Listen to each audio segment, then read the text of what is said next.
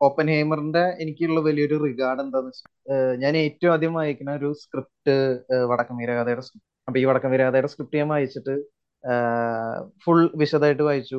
അത് കഴിഞ്ഞിട്ട് അത് ഞാൻ ആ പുസ്തകം ലൈബ്രറിയിലേക്ക് തിരിച്ചു കൊടുത്ത് കുറച്ചു കാലം കഴിഞ്ഞിട്ട് ആരോ എന്നോട് വേറൊരു സംഭാഷണത്തിന്റെ ഇടയ്ക്ക് വടക്കൻ വീരാത കണ്ടോ എന്ന് ചോദിച്ചപ്പോ ഞാൻ പടം കണ്ടിട്ടില്ല സ്ക്രിപ്റ്റേ വായിച്ചിട്ട് വടക്കൻ വീരാത കണ്ടോ എന്ന് എന്നോട് ചോദിച്ചപ്പോ ഞാൻ അറിയാണ്ട് കണ്ടു എന്ന് പറഞ്ഞു. പിന്നെ ഞാൻ ആലോചിച്ചു അയ്യോ ഞാൻ കണ്ടില്ലല്ലോ സ്ക്രിപ്റ്റ് വായിച്ചത്. ആ സ്ക്രിപ്റ്റ് അത്രയും ഡീറ്റെയിൽഡ് ആയതുകൊണ്ട് പടം കണ്ട പോലെ തന്നെ മനസ്സിൽ പതിഞ്ഞു. എന്ന് പറഞ്ഞ പോലെ ഓപ്പൻ ഹേമറിനെ പറ്റിയുള്ള എന്റെ ഏറ്റവും വലിയ റിഗാർഡ് എന്താന്ന് വെച്ചാൽ ഈ ഹിസ്റ്ററി ഈ ഞാൻ തൊണ്ണൂറ്റി രണ്ടിൽ ജനിച്ച ഒരാളാണ്. പക്ഷെ ഈ രണ്ടാം ലോക മഹായുദ്ധ കാലത്ത് നടന്ന ഈ ഒരു ഹിസ്റ്ററി ഇപ്പോ ഒരു അഞ്ചോ പത്തോ കൊല്ലം കഴിഞ്ഞിട്ട് ഒരാൾ പെട്ടെന്ന് എന്നോട് അങ്ങനെ ചോദിക്കാൻ വഴിയില്ല എന്നാലും പറയുകയാണ്. പെട്ടെന്ന് എന്നോട് നിങ്ങൾ ആറ്റം ബോംബിന്റെ ടെസ്റ്റ് ആയിട്ടുള്ള എക്സ്പെരിമെന്റ് കണ്ടോ എന്നൊക്കെ ആരെങ്കിലും ചോദിച്ചു ഞാൻ അറിയാണ്ട് കണ്ടു എന്ന് പറഞ്ഞു പോകും. അത്രയും ഒരു സിനിമ കാണുന്നതിനേക്കാളും ഒരു ഹിസ്റ്ററി വിറ്റ്നസ് ചെയ്യണ പോലെയാണ് എനിക്ക് തോന്നിയത്. എനിക്ക് അതാണ് ഓപ്പൻ ഹേമറിനെ പറ്റിയുള്ള ഏറ്റവും വലിയ റീകാർഡ് അതിൽ ലാസ്റ്റ് ഒരു കാര്യം ചേർത്ത് പറയാനുള്ളത് എന്ന് പറഞ്ഞാൽ ഈ ഓപ്പൻ ഹേമറെ നമ്മൾ മൂന്നാൽ പേര് ഒരുമിച്ചാണ് കാണാൻ പോയത്. അപ്പം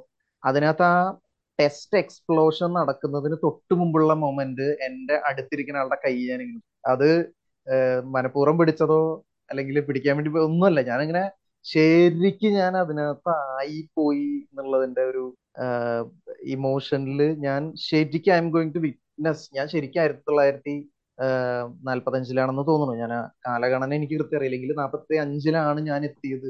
ഇത് ആദ്യമായി ലോകത്ത് ഒരു ഇങ്ങനെ ഒരു എക്സ്പെരിമെന്റ് നടക്കാൻ പോകുന്നു. അല്ലെങ്കിൽ ഒരു ടെസ്റ്റ് എക്സ്പ്ലോഷൻ നടക്കാൻ പോകുന്നു എന്നുള്ള ഒരു ആന്റിസിപ്പേഷൻ എനിക്ക് ഉണ്ടായിരുന്നു എനിക്ക് അതാണ് ഏറ്റവും ആദ്യമായിട്ടും അവസാനമായിട്ടും എന്റെ ഒരു എക്സ്പീരിയൻസ് പറഞ്ഞത് ക്രിസ്റ്റഫർ നോളന്റെ എനിക്ക് രണ്ടാമത്തെ ഒരു ഹിസ്റ്റോറിക് ഫിക്ഷൻ ഫിക്ഷൻ എന്ന് പറയാൻ പറ്റില്ലെങ്കിൽ കൂടി. ഹിസ്റ്ററി സബ്ജക്ട് ചെയ്തിട്ടുള്ള സിനിമ ആദ്യത്തെ ഡങ്കിർക്ക് ആയിരുന്നു അത് കഴിഞ്ഞിട്ട് ഓപ്പൺ ഹൈമർ ഓപ്പൺ ഹൈമർ എനിക്ക് തോന്നുന്നു സയൻസ് ബേസ്ഡ് അല്ല ശരിക്കും. ആളുടെ കഥ കേൾക്കുമ്പോൾ ആൾ സയന്റിസ്റ്റ് ആണ് അങ്ങനെയൊക്കെ നോക്കുമ്പോൾ ശരിക്കും ഒരു സയൻസ് ബേസ്ഡ് സിനിമ എന്ന രീതിയിലാണ് നമ്മൾ പ്രതീക്ഷിക്കുക. പക്ഷെ അത് പൊളിറ്റിക്സ് ആണ് പക്ക. അതായത് ആ ഒരു കാലഘട്ടത്തിലെ പൊളിറ്റിക്സ് ഓപ്പൺ ഹൈമർ എന്ന് പറഞ്ഞ മനുഷ്യനെ എങ്ങനെ ഉയർത്തുന്നു അതേപോലെ ആളെങ്ങനെ അടിച്ചു താഴ്ത്തുന്നു എന്നുള്ള ഒരു ആ ഒരു ജേർണിയാണ് അയാളുടെ ഓപ്പൺ ഹൈമർ എന്ന് പറഞ്ഞ സയന്റിസ്റ്റ് അയാൾ സാഹചര്യം അയാൾ ഒരു പൊളിറ്റിക്സിൽ പെടുത്തുകയാണ് പൊളിറ്റീഷ്യൻ എന്ന രീതിയിൽ. പൊളിറ്റിക്സിൽ നേരിട്ട ടൗണിലേക്ക് കൂടി അയാളിലൂടെ പല പൊളിറ്റിക്സും കടന്നുകൊണ്ട് അയാളുടെ ചില ഫിലോസഫികളും ആ ഒരു ഇതിലേക്ക് എത്തിക്കുന്നുണ്ട്. അങ്ങനെ ഒരു വ്യക്തിയുടെ ഒരു ജേണിയാണ് അമേരിക്കയുടെ ഏറ്റവും വലിയ രാജ്യസ്നേഹിയിൽ നിന്നും രാജ്യദ്രോഹിയായിട്ട് താഴ്ത്തപ്പെടുകയും അവസാനം തെറ്റ് തിരുത്തി ആദരിക്കപ്പെടുകയും ചെയ്ത അങ്ങനെ ഒരു പ്രത്യേക ക്യാരക്ടറിന്റെ ഒരു ജേണിയാണ് ഇത് അവർ പറഞ്ഞു അപ്പൊ ആ ഒരു ജേണി ഇത് ഒരാളെങ്ങനെ ഇതുമായിട്ട് ഒരു ബന്ധമില്ലാത്ത പൊളിറ്റിക്കലി ഒരു അഫിലിയേഷൻ ഇല്ലാത്ത ഒരാൾ എങ്ങനെ ലോകത്തിലെ ലോക പൊളിറ്റിക്സിലെ ഏറ്റവും നിർണായകമായ ഒരു ഇവന്റിന്റെ ഏറ്റവും സെന്റർ പോയിന്റ് ആയിട്ട് മാറുന്നു. അതിനുശേഷം അയാൾ എങ്ങനെ താഴേക്ക് വീഴുന്നു എന്നുള്ളതിന്റെ വലിയൊരു രസകരമായ ഒരു ഡെപ്പിക്ഷൻ ഉള്ള ഒരു കഥ.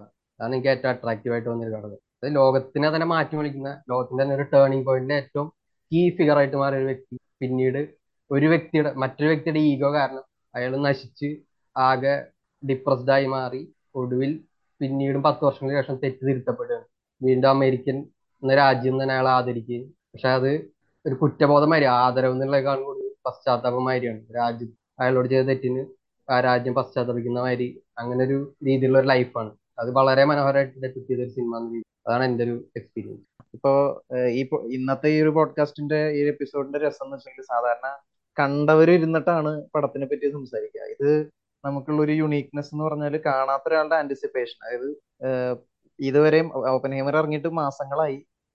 ഇതുവരെ കാണാത്ത കുറെ ആൾക്കാരുണ്ടാവും പല ഉണ്ട് അപ്പൊ ഇനി ഓപ്പൺ ഹേമർ കാണാൻ പോണ ഒരാൾക്ക് ചിലപ്പോ കുറെ കഥ കേട്ടിട്ടുണ്ടോ പ്രത്യേകിച്ച് കേൾക്കാനായിട്ട് അങ്ങനെ ഒരു പുതിയ കഥയില്ല. ഹിസ്റ്ററിയുടെ ഭാഗമാണ്. What's your anticipation now when you going to watch Oppenheimer ഞാൻ ആദ്യമായിട്ട് ഞാൻ ക്രിസ്റ്റഫർ നോളിനെ കുറിച്ച് ആദ്യം പറയാം. ആദ്യമായിട്ട് പുള്ളിയുടെ പടം ഞാൻ കാണുന്നത് ഇൻസെപ്ഷൻ ആണ് ഇൻസെപ്ഷൻ കണ്ടത് ജിക്കോ ജിക്കോ പഠിക്കുന്ന സമയത്താണ് തോന്നുന്നത് കറക്റ്റ് ഓർമ്മയില്ല. ആ സമയത്താണ് ഞാൻ എന്താ പറയാ ഒരു പെട്ടെന്ന് മനസ്സിലാവണ ഒരു ആ സമയത്ത് ഇംഗ്ലീഷ് മൂവീസ് ഇങ്ങനെ കണ്ടു തുടങ്ങിയ സമയമായിരുന്നു. അപ്പൊ പെട്ടെന്ന് മനസ്സിലാക്കാമെന്ന് വിചാരിച്ചാൽ കണ്ടു തുടങ്ങിയത്. തുടങ്ങി അരമണിക്കൂർ കഴിഞ്ഞു ഒരു മണിക്കൂർ കഴിഞ്ഞു ഒന്നര മണിക്കൂർ കഴിഞ്ഞു. പടം തീരാറായിട്ടും ഒരു ഐഡിയയും കിട്ടുന്നില്ല. ലാസ്റ്റ് ഞാൻ പടം ഫുള്ള് കണ്ടിട്ട് മറ്റേ പ്ലോട്ട് വായിച്ചു. എന്നിട്ടും എന്നിട്ടും ഒരു രക്ഷയില്ല. എന്നിട്ടും മനസ്സിലാവില്ല അത്രയും ഒരു കോംപ്ലിക്കേറ്റഡ് ആയിട്ടുള്ള ഒരു എന്താ പറയാ ഒരു എന്റെ ലൈഫിൽ ഞാൻ ആദ്യമായിട്ട് അങ്ങനെ ഒരു ഇംഗ്ലീഷ് പടം ഒന്നും മനസ്സിലാവാണ്ട് കണ്ടത്. അപ്പൊ അങ്ങനെ ഒരു ഇതായിരുന്നു. ക്രിസ്റ്റഫർ നോളന്റെ ഫസ്റ്റ് പടം കണ്ടപ്പോൾ ഉള്ള ഒരു ഇത്. പിന്നെ ഞാൻ കുറെ നാളത്തെ പുള്ളിയുടെ പടം കണ്ടില്ല. ഒരു പടവും കണ്ടില്ല. കാരണം മനസ്സിലാവാനുള്ള ബുദ്ധിമുട്ടുള്ളതുകൊണ്ട്. പിന്നെ സെക്കൻഡ് ഞാൻ കണ്ടത് മറ്റേ പ്രസ്റ്റേജ് ആണ്. കണ്ടപ്പോ എന്റെ കിളി പോയി എന്റെ സൈഡിൽ നിന്നും അത് മാത്രല്ല അത് ഇൻസെപ്ഷന്റെ നേരെ ഓപ്പോസിറ്റ് അല്ല. ലൈക് പെട്ടെന്ന് മനസ്സിലാവും പ്രസ്റ്റേജ് എനിക്ക് മനസ്സിലായി. എനിക്ക് പെട്ടെന്ന് അതായത് ഒറ്റ സ്ട്രെച്ചിൽ തന്നെ എല്ലാ സംഭവങ്ങളും മനസ്സിലാവുകയും ചെയ്തു. പിന്നെ അതിൽ കുറെ ടെക്നിക്കൽ വേർഡ്സ് ഉണ്ടായിരുന്നു. അത് മാത്രമേ കുറച്ച് ബുദ്ധിമുട്ടായിട്ട് എനിക്ക് തോന്നിയുള്ളൂ. മെജീഷ്യൻസ് തമ്മിലുള്ള ഒരു ഈഗോ ഇതല്ലേ ക്ലാഷ് അല്ല? അതിന്റെ കുറച്ച് സംഭവങ്ങൾ അങ്ങനെ അത് ഇഷ്ടമായി പിന്നെ തേർഡ് ആണെന്നോ ഈ അടുത്താന്ന് തോന്നുന്നു. ഈ അടുത്തല്ല ഒരു നാലഞ്ച് വർഷം മുന്നേ ഡൺകിർക്ക് കണ്ടത്. ഡൺകിർക്കും ഡൺകിർക്കും മനസ്സിലായി. പെട്ടെന്ന് മനസ്സിലായി. വലിയ ബുദ്ധിമുട്ടൊന്നും തോന്നിയില്ല. പിന്നെ ഞാനൊന്നും കണ്ടിട്ടില്ല. കാണണം ഈ സെനറ്റ് കാണണം. അതുപോലെ ഡാർക്ക് നൈറ്റ് ട്രലോഗി കണ്ടിട്ടില്ല. മിമെന്റോ പിന്നെ ഒരു കുറച്ച് പഴയതല്ലേ പുള്ളിയുടെ പടങ്ങൾ? ഒന്ന് രണ്ടെണ്ണം. അപ്പൊ അത് കാണണം. ആകെ മൂന്നെണ്ണേ ഞാൻ കണ്ടിട്ടുള്ളൂ പുള്ളിയുടെ. അപ്പൊ ഓപ്പൺ ഹീമർ എനിക്ക് കാണാൻ പറ്റിയത് കുറച്ച് ഇതുള്ളതുകൊണ്ട്. കാണണമെന്നുണ്ടായിരുന്നു പിന്നെ കാണാൻ പറ്റിയില്ല. എന്തായാലും ഞാൻ ഈ ആറ്റം ബോംബ് ബേസ് സംഭവമാണല്ലോ. അപ്പൊ ഞാൻ ആ റോക്കറ്റ് ബോയ്സ് എന്ന് പറഞ്ഞ സീരീസ് കണ്ടിട്ടുണ്ടായിരുന്നു. അതായത് ഇന്ത്യയിൽ നമ്മുടെ ഒരു ആറ്റം ബോംബ് വിക്രം സാരാഭായ് ആളുടെ ഒരു വിഷൻ ലാസ്റ്റ് അബ്ദുൽ കലാം പൊക്രാനിൽ പോയിട്ട് പുള്ളി അത് സക്സസ്ഫുൾ ആയിട്ട് ചെയ്യണ ഒരു സംഭവം നമ്മുടെ ഇന്ത്യൻ വെർഷനാണ് ഞാൻ കണ്ടത്. ഇന്ത്യയുടെ അതുപോലെ അതിന്റെ തന്നെ പർമാണുമായിട്ട് ജോൺ അബ്രഹാമിന്റെ ഒരു പടം അതും കണ്ടിട്ടുണ്ട്. രണ്ടിലും ഇന്ത്യയുടെ തന്നെയാണ്. അപ്പൊ വേൾഡിലത്തെ ഒരു സംഭവം എങ്ങനെയാണ് പുള്ളി ചെയ്തു വെച്ചേക്കണേന്ന് എനിക്ക് കാണണമെന്നുണ്ട് പക്ഷെ എനിക്ക് ലാപ്പിൽ കണ്ടിട്ട് ഒരു കാര്യമില്ലെന്ന് അറിയാം. പക്ഷെ ഇനിയിപ്പോ അങ്ങനെയല്ലേ പറ്റുള്ളൂ. തിയേറ്ററിൽ കാണാൻ പറ്റില്ല. ഡിജിറ്റൽ ഇങ്ങനെ നവംബറൊക്കെ ആവും. അത് ഒക്ടോബർ ലാസ്റ്റ് ഒക്കെ ആവും തോന്നുന്നുണ്ട് ഇറങ്ങും അപ്പൊ ഞാനത് കാണാൻ വേണ്ടി വെയിറ്റ് ചെയ്തോണ്ടിരിക്കുക പിന്നെ ഇതൊരു ബയോഗ്രഫി ആയതുകൊണ്ട് പെട്ടെന്ന് എന്താ പറയാ മറ്റേ ഇൻസെപ്ഷൻ പോലെ അങ്ങനെ ഉണ്ടാവില്ല. ഓൾറെഡി നടന്നൊരു സംഭവമല്ലേ പുള്ളി ആ കുഴപ്പമുണ്ടാവില്ല എന്ന് വിചാരിക്കുന്നു. അപ്പൊ അതിന് വേണ്ടി ഇനി വെയിറ്റ് ചെയ്തോണ്ടിരിക്കുക ഈ വേൾഡിന്റെ ഹിസ്റ്ററിനെ മൊത്തമായിട്ട് മാറ്റിയ ഒരാൾ അയാൾ പക്ഷെ അൺഫോർച്ചുനേറ്റ്ലി അയാൾ ക്രൂശിക്കപ്പെടുന്നു. അതിനുശേഷം അയാളോട് ഗവൺമെന്റ് മാപ്പ് പറയുന്നു എന്ന് പറയുന്ന ഈ ഒരു സാധനം വേറൊരാളുടെ കേസിലും റിപ്പീറ്റ് ചെയ്തിട്ടുണ്ട്. അയാളുടെ കേസും സിനിമയായിട്ടുണ്ട്. അലൻ ട്യൂറിങ്ങിന്റെ കാര്യം. ആ അല്ല മറ്റേ നമ്പിനാരായണൻ ഇല്ലേ പിന്നെ? ആ ഞാൻ ഞാൻ ആ ഒരു ഞാൻ ആ ഒരു സെക്കൻഡ് വേൾഡ് വാറിന്റെ ഒരു പെർസ്പെക്റ്റീവിലാണ് പറഞ്ഞത്. അപ്പോ ഓപ്പൻ ഹേമറിന്റെ പുസ്തകം വായിച്ച ഒരാൾ എന്നുള്ള നിലയ്ക്ക് അല്ലെങ്കിൽ ഓപ്പൻ ഹേമറിന്റെ ഈ ഒരു ഞാൻ മനസ്സിലാക്കണത് ക്രിസ്റ്റഫർ നോളിനി ഓപ്പൻ ഹേമറിന്റെ സിനിമ ചെയ്തിട്ടുള്ളത് ഒരു ബുക്കിനെ ബേസ് ചെയ്തിട്ടാണ്. അപ്പോ ആ ബുക്ക് വായിച്ചപ്പോ ഇപ്പോ ബുക്ക് അതേപടി സിനിമയാക്കിയേക്കാണോ കാരണം ബുക്ക് എന്തായാലും ഈ പോഡ്കാസ്റ്റ് കേൾക്കുന്ന ആൾക്കാർ തന്നെ എത്ര പേര് ആ ബുക്ക് വായിക്കാൻ പോകുന്നുണ്ട് എന്നുള്ളത് സാധ്യത കുറവാണ്. അപ്പൊ ആ ബുക്ക് അതേപടി ഡിപ്പിക്ട് ചെയ്തേക്കാണോ ഇപ്പൊ നമ്മൾ കഴിഞ്ഞ പ്രാവശ്യം പൊന്നിയിൻ സെൽവനെ പറ്റി പറഞ്ഞപ്പോ അത് പക്ഷെ ഇതുമായിട്ട് ബന്ധപ്പെടുത്താൻ പറ്റില്ല. കാരണം എന്റയർലി ഡിഫറെന്റ് ഒരു പ്രതലത്തിൽ കിടക്കുന്ന പുസ്തകവും സിനിമയാണ്. ഈ പുസ്തകം അതേപടി സിനിമയായേക്കാണോ അതിനെ എന്തെങ്കിലും ഒമിറ്റ് ചെയ്തിട്ടുണ്ടോ? എന്തെങ്കിലും ആഡ് ചെയ്യപ്പെട്ടിട്ടുണ്ടോ ഒമിറ്റ് ചെയ്യപ്പെട്ടുണ്ടോ?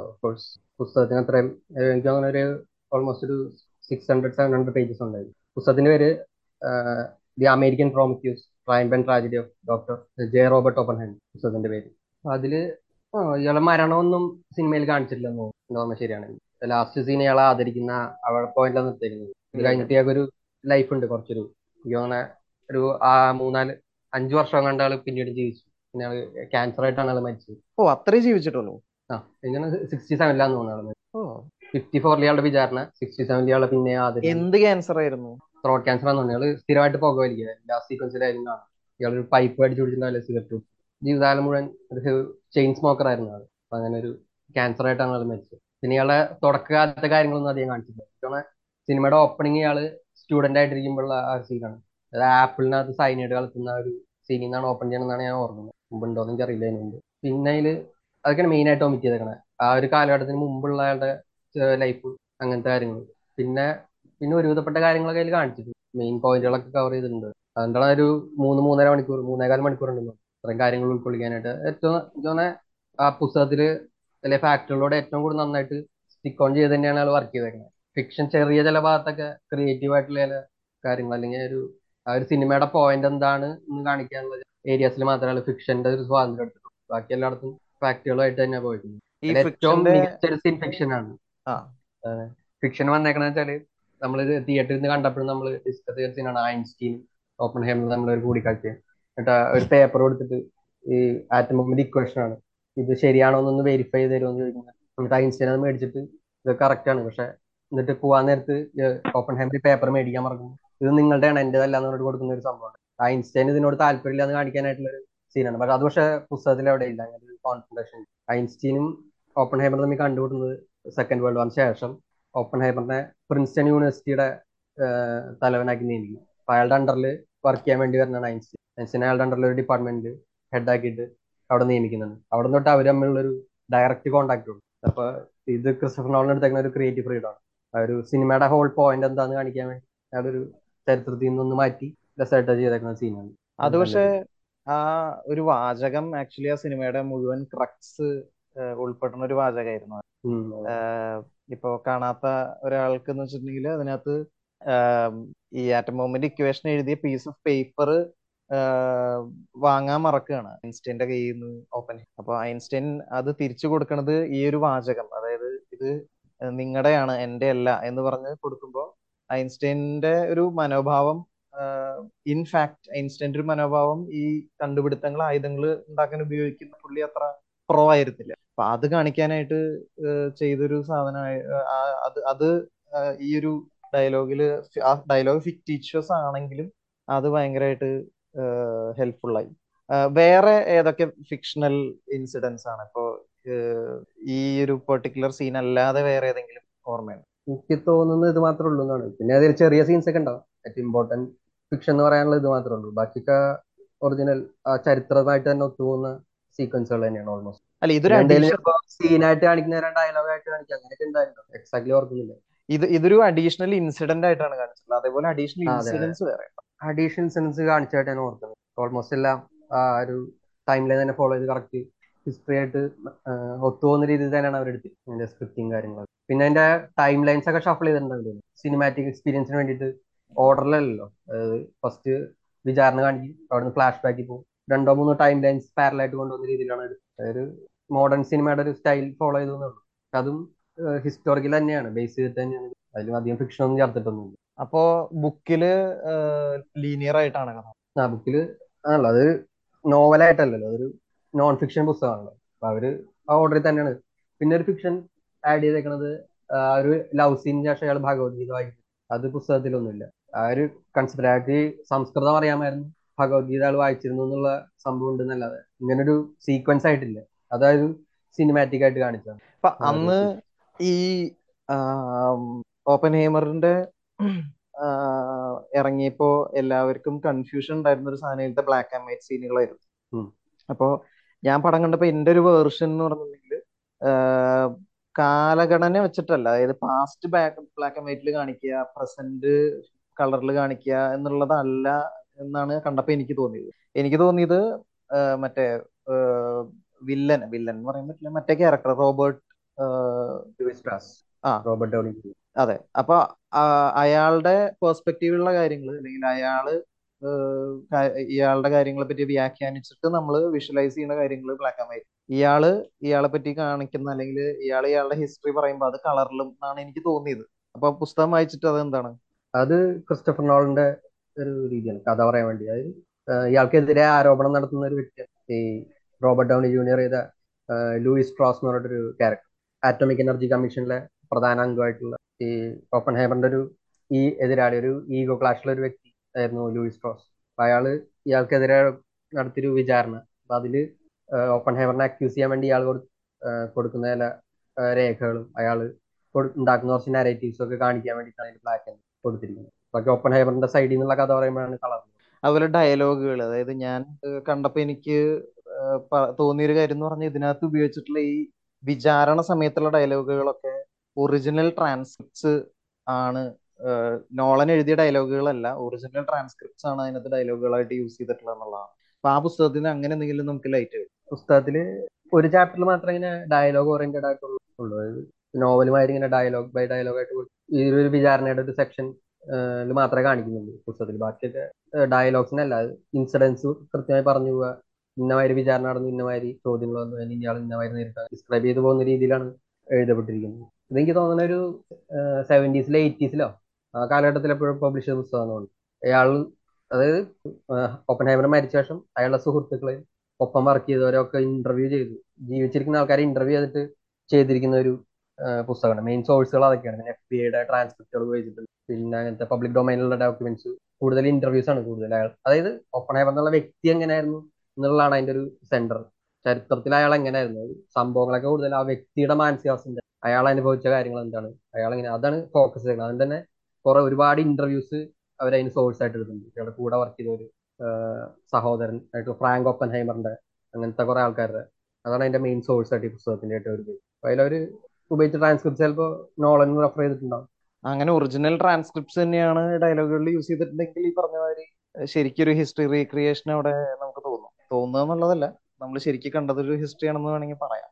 അവിടെ അത് അന്ന് വിചാരണയിൽ പ്രസന്റ് ആയിരുന്ന ആൾക്കാരായിട്ട് സംസാരിച്ച് അന്നുണ്ടായിരുന്ന ഈവൻ സീറ്റിംഗ് അറേഞ്ച്മെന്റ് പോലെ അന്നുണ്ടായിരുന്നത് പോലെ റിപ്ലിക്കേറ്റ് ചെയ്തിട്ടുണ്ടെങ്കിൽ അതൊരു ഭയങ്കര ഇൻട്രസ്റ്റിംഗ് ഈ ഓപ്പൻ ഹേമറിന്റെ ട്രെയിലർ കണ്ടപ്പോഴേ അവിനാശ് ഓപ്പൻ ഹേമറിന്റെ ട്രെയിലർ കണ്ടപ്പോ തോന്നിയത് ട്രെയിലർ അതായത് വിഷ്വലി ഗംഭീരാവുന്ന നമുക്ക് മനസ്സിലാവല്ലോ ട്രെയിലർ പുള്ളിയുടെ കാണുമ്പോൾ ഞാൻ എനിക്ക് ഓർമ്മയില്ല ട്രെയിലർ ഞാൻ രണ്ട് ട്രെയിലർ ഉണ്ടായിരുന്നില്ലേ ആദ്യം ഒരെണ്ണം ഇറങ്ങി പിന്നെ ടീച്ചറാണോ ട്രെയിലറാണോ എനിക്ക് രണ്ടു പ്രാവശ്യം ഇറങ്ങി. അങ്ങനെ അവർ ഇറക്കുമല്ലോ. റിലീസ് ചെയ്യുന്നതിന് കുറച്ച് ദിവസം മുന്നേ ഇറങ്ങായിട്ട് ഇറക്കും അപ്പൊ എനിക്ക് അതിന്റെ സീൻസ് ഇപ്പൊ കറക്റ്റ് ആയിട്ട് ഓർമ്മയില്ല.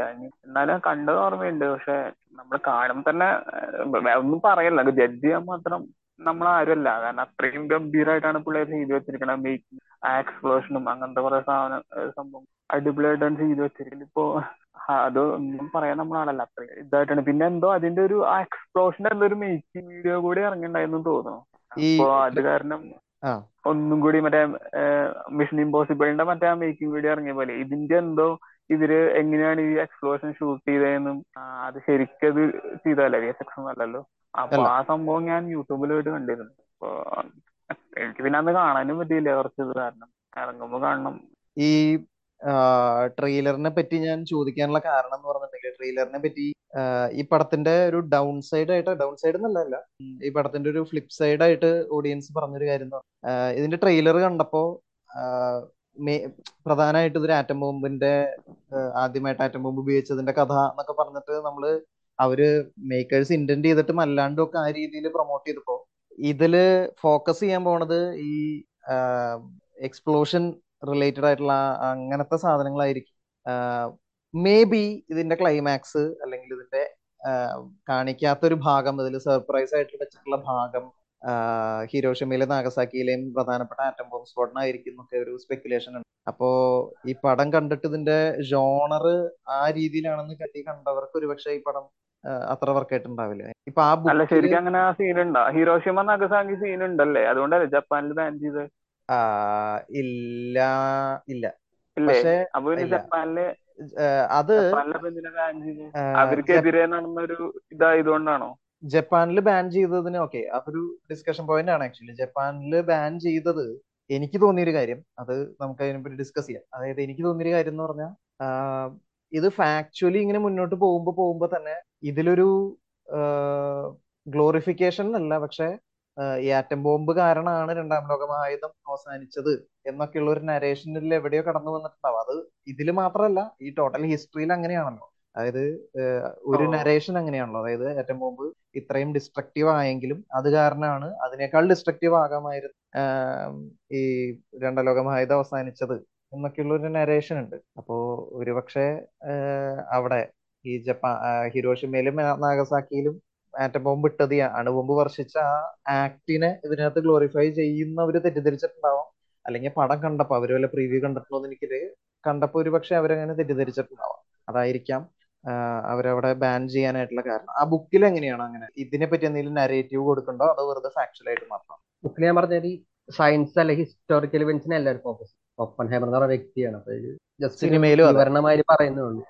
ജസ്റ്റ് ഒരു ബോംബ് ഇട്ടു എന്ന് പറയുന്നതല്ലാതെ അതിന്റെ ഡീറ്റെയിലിംഗിലേക്ക് ഒന്നും അധികം പോയിട്ടില്ല. ജസ്റ്റ് അതിന്റെ ബേസിക് കാര്യങ്ങൾ പറഞ്ഞു. അതായത് ഓഗസ്റ്റ് ആറാം തീയതി ഹിറോഷിമയിലും പിന്നീട് ഒമ്പതാം തീയതി നാഗസാക്കിയിലും ബോംബ് ഇട്ടു. അതായത് അപ്പൊ അവിടെ ഉണ്ടായ ഇത്ര മെഗാട്ടണാണ് അതിന്റെ എക്സ്പ്ലോഷന്റെ ശക്തി എന്നൊക്കെ രീതിയിലുള്ള കുറച്ച് കാര്യങ്ങൾ പറയുന്നതല്ലാതെ വേറെ ഡീറ്റെയിൽസ് ഒന്നും അതിൽ കൈകാര്യം ചെയ്യും അപ്പോൾ ഒപ്പൻ ഹൈമർ അതിനെ എങ്ങനെ കണ്ടിരുന്നു എന്നുള്ള രീതിയിൽ അല്ലെ അവിടുത്തെ ആ ലോസ് ആലമോസ് എന്ന് പറഞ്ഞിട്ടുള്ള ഒരു സൈറ്റ് ഉണ്ടല്ലോ. അവർ ആ പരീക്ഷണം നടത്തി കണ്ടുപിടിച്ച ആറ്റം നിർമ്മിച്ച ആ സൈറ്റ് അവിടെയുള്ള ആൾ അതിൽ വർക്ക് ചെയ്ത ആൾക്കാരുടെ നിലപാട് എന്തായിരുന്നു? എന്നുള്ളത്.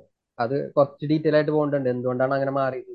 തുടങ്ങാൻ വേൾഡ് വാറിന്റെ ആ ഒരു ടൈം ലൈൻ പറഞ്ഞുകൊണ്ടിരുന്നത് അതിന്റെ പ്രധാന ഇവന്റ്സ് ഒപ്പൻ ഹേമർ എന്തുകൊണ്ടാണ് ഇങ്ങനെ വില്ലനായ നായകനായെന്നൊക്കെ എന്നൊക്കെ മനസ്സിലാവുന്നുണ്ട് അതെ. ഒരു കൺട്രീസ് പൊളിറ്റിക്കൽ പൊസിഷൻസ് അങ്ങനത്തെ കാര്യങ്ങളൊക്കെ മനസ്സിലാക്കിയല്ലേ? ഓപ്പൺ ഹൈബർ എന്തുകൊണ്ട് ആദ്യം നായകനായി പിന്നെ പിന്നെ പിന്നീട് എന്തുകൊണ്ട് വീണ്ടും മാപ്പ് പറയുന്ന ആ ഒരു ജേണി മനസ്സിലാവുന്നുണ്ടെങ്കിൽ ആ ഒരു ടൈം ലൈനും ആ ഒരു ഇവന്റ്സ് മനസ്സിലാക്കാം എനിക്ക് തോന്നുന്ന ഡിസ്കസ് ചെയ്യുന്നതിനും മറ്റേ അയാളുടെ നയന്റീൻ തേർട്ടി സിക്സിൽ തുടങ്ങേണ്ടി വരും അവിടെ വെച്ചാണ് അയാളൊരു പൊളിറ്റിക്കൽ അഫിലിയേഷൻ ഉണ്ടാവുന്നത്. അതിന് മുമ്പ് അയാൾ വെറും ജസ്റ്റ് സയൻസ് അങ്ങനത്തെ കുറച്ച് പാഷൻസ് ആയിട്ട് നടക്കുന്ന ഒരു സാധാരണ പൊളിറ്റിക്സിനെ പറ്റി അന്വേഷിക്കില്ലാത്ത ഒരാളായിരുന്നു. തേർട്ടി സിക്സ് തൊട്ടാണ് അയാളുടെ ഒരു പൊളിറ്റിക്കൽ അഫിലിയേഷൻ മാറുന്നത്. അത് പൊളിറ്റിക്കൽ അഫിലിയേഷൻ എന്തായിരുന്നു? അത് ഡെഫിനറ്റ് ആയിട്ട് പറയാൻ പറ്റുന്ന ഒരു കാര്യമാണ്? അത് അതിന് വിരുദ്ധമായിട്ടുള്ള രീതിയിലായിരുന്നു? എന്നുള്ള കുറെ കാര്യങ്ങൾ അവിടെ നിന്നാണ് തുടങ്ങുന്നത്. ഈ സിനിമ പ്രകാരം സിനിമയിൽ കാണിക്കുന്ന പ്രകാരം അല്ലെങ്കിൽ നമ്മൾ ഒരു പെരിഫറൽ ഹിസ്റ്ററി വായിക്കുന്ന പ്രകാരം ബേസിക് ഇത്രയേ ഉള്ളൂ. ഓപ്പൻ ഹേമറിന്റെ ചെറുപ്പകാലത്ത് അയാൾക്ക് ഒരു ലെഫ്റ്റിസ്റ്റ് അലൈൻമെന്റ് ഉണ്ടായിരുന്നു. അല്ലെങ്കിൽ അയാൾക്ക് ലെഫ്റ്റിസ്റ്റ് ആശയങ്ങളോടൊരു ലീനിയേഷ് ലീനിയൻസ് ഉണ്ടായിരുന്നു. അത് മോർ അവർ അയാളുടെ ഒരു സുഹൃത്ത് അല്ലെങ്കിൽ അയാൾ അയാൾക്ക് അഫെക്ഷൻ ഉണ്ടായിരുന്ന Jean if I'm not wrong Jean Padlock അല്ലേ? പാറ്റ്ലോക്ക് പാറ്റ്ലോക്ക് ആ.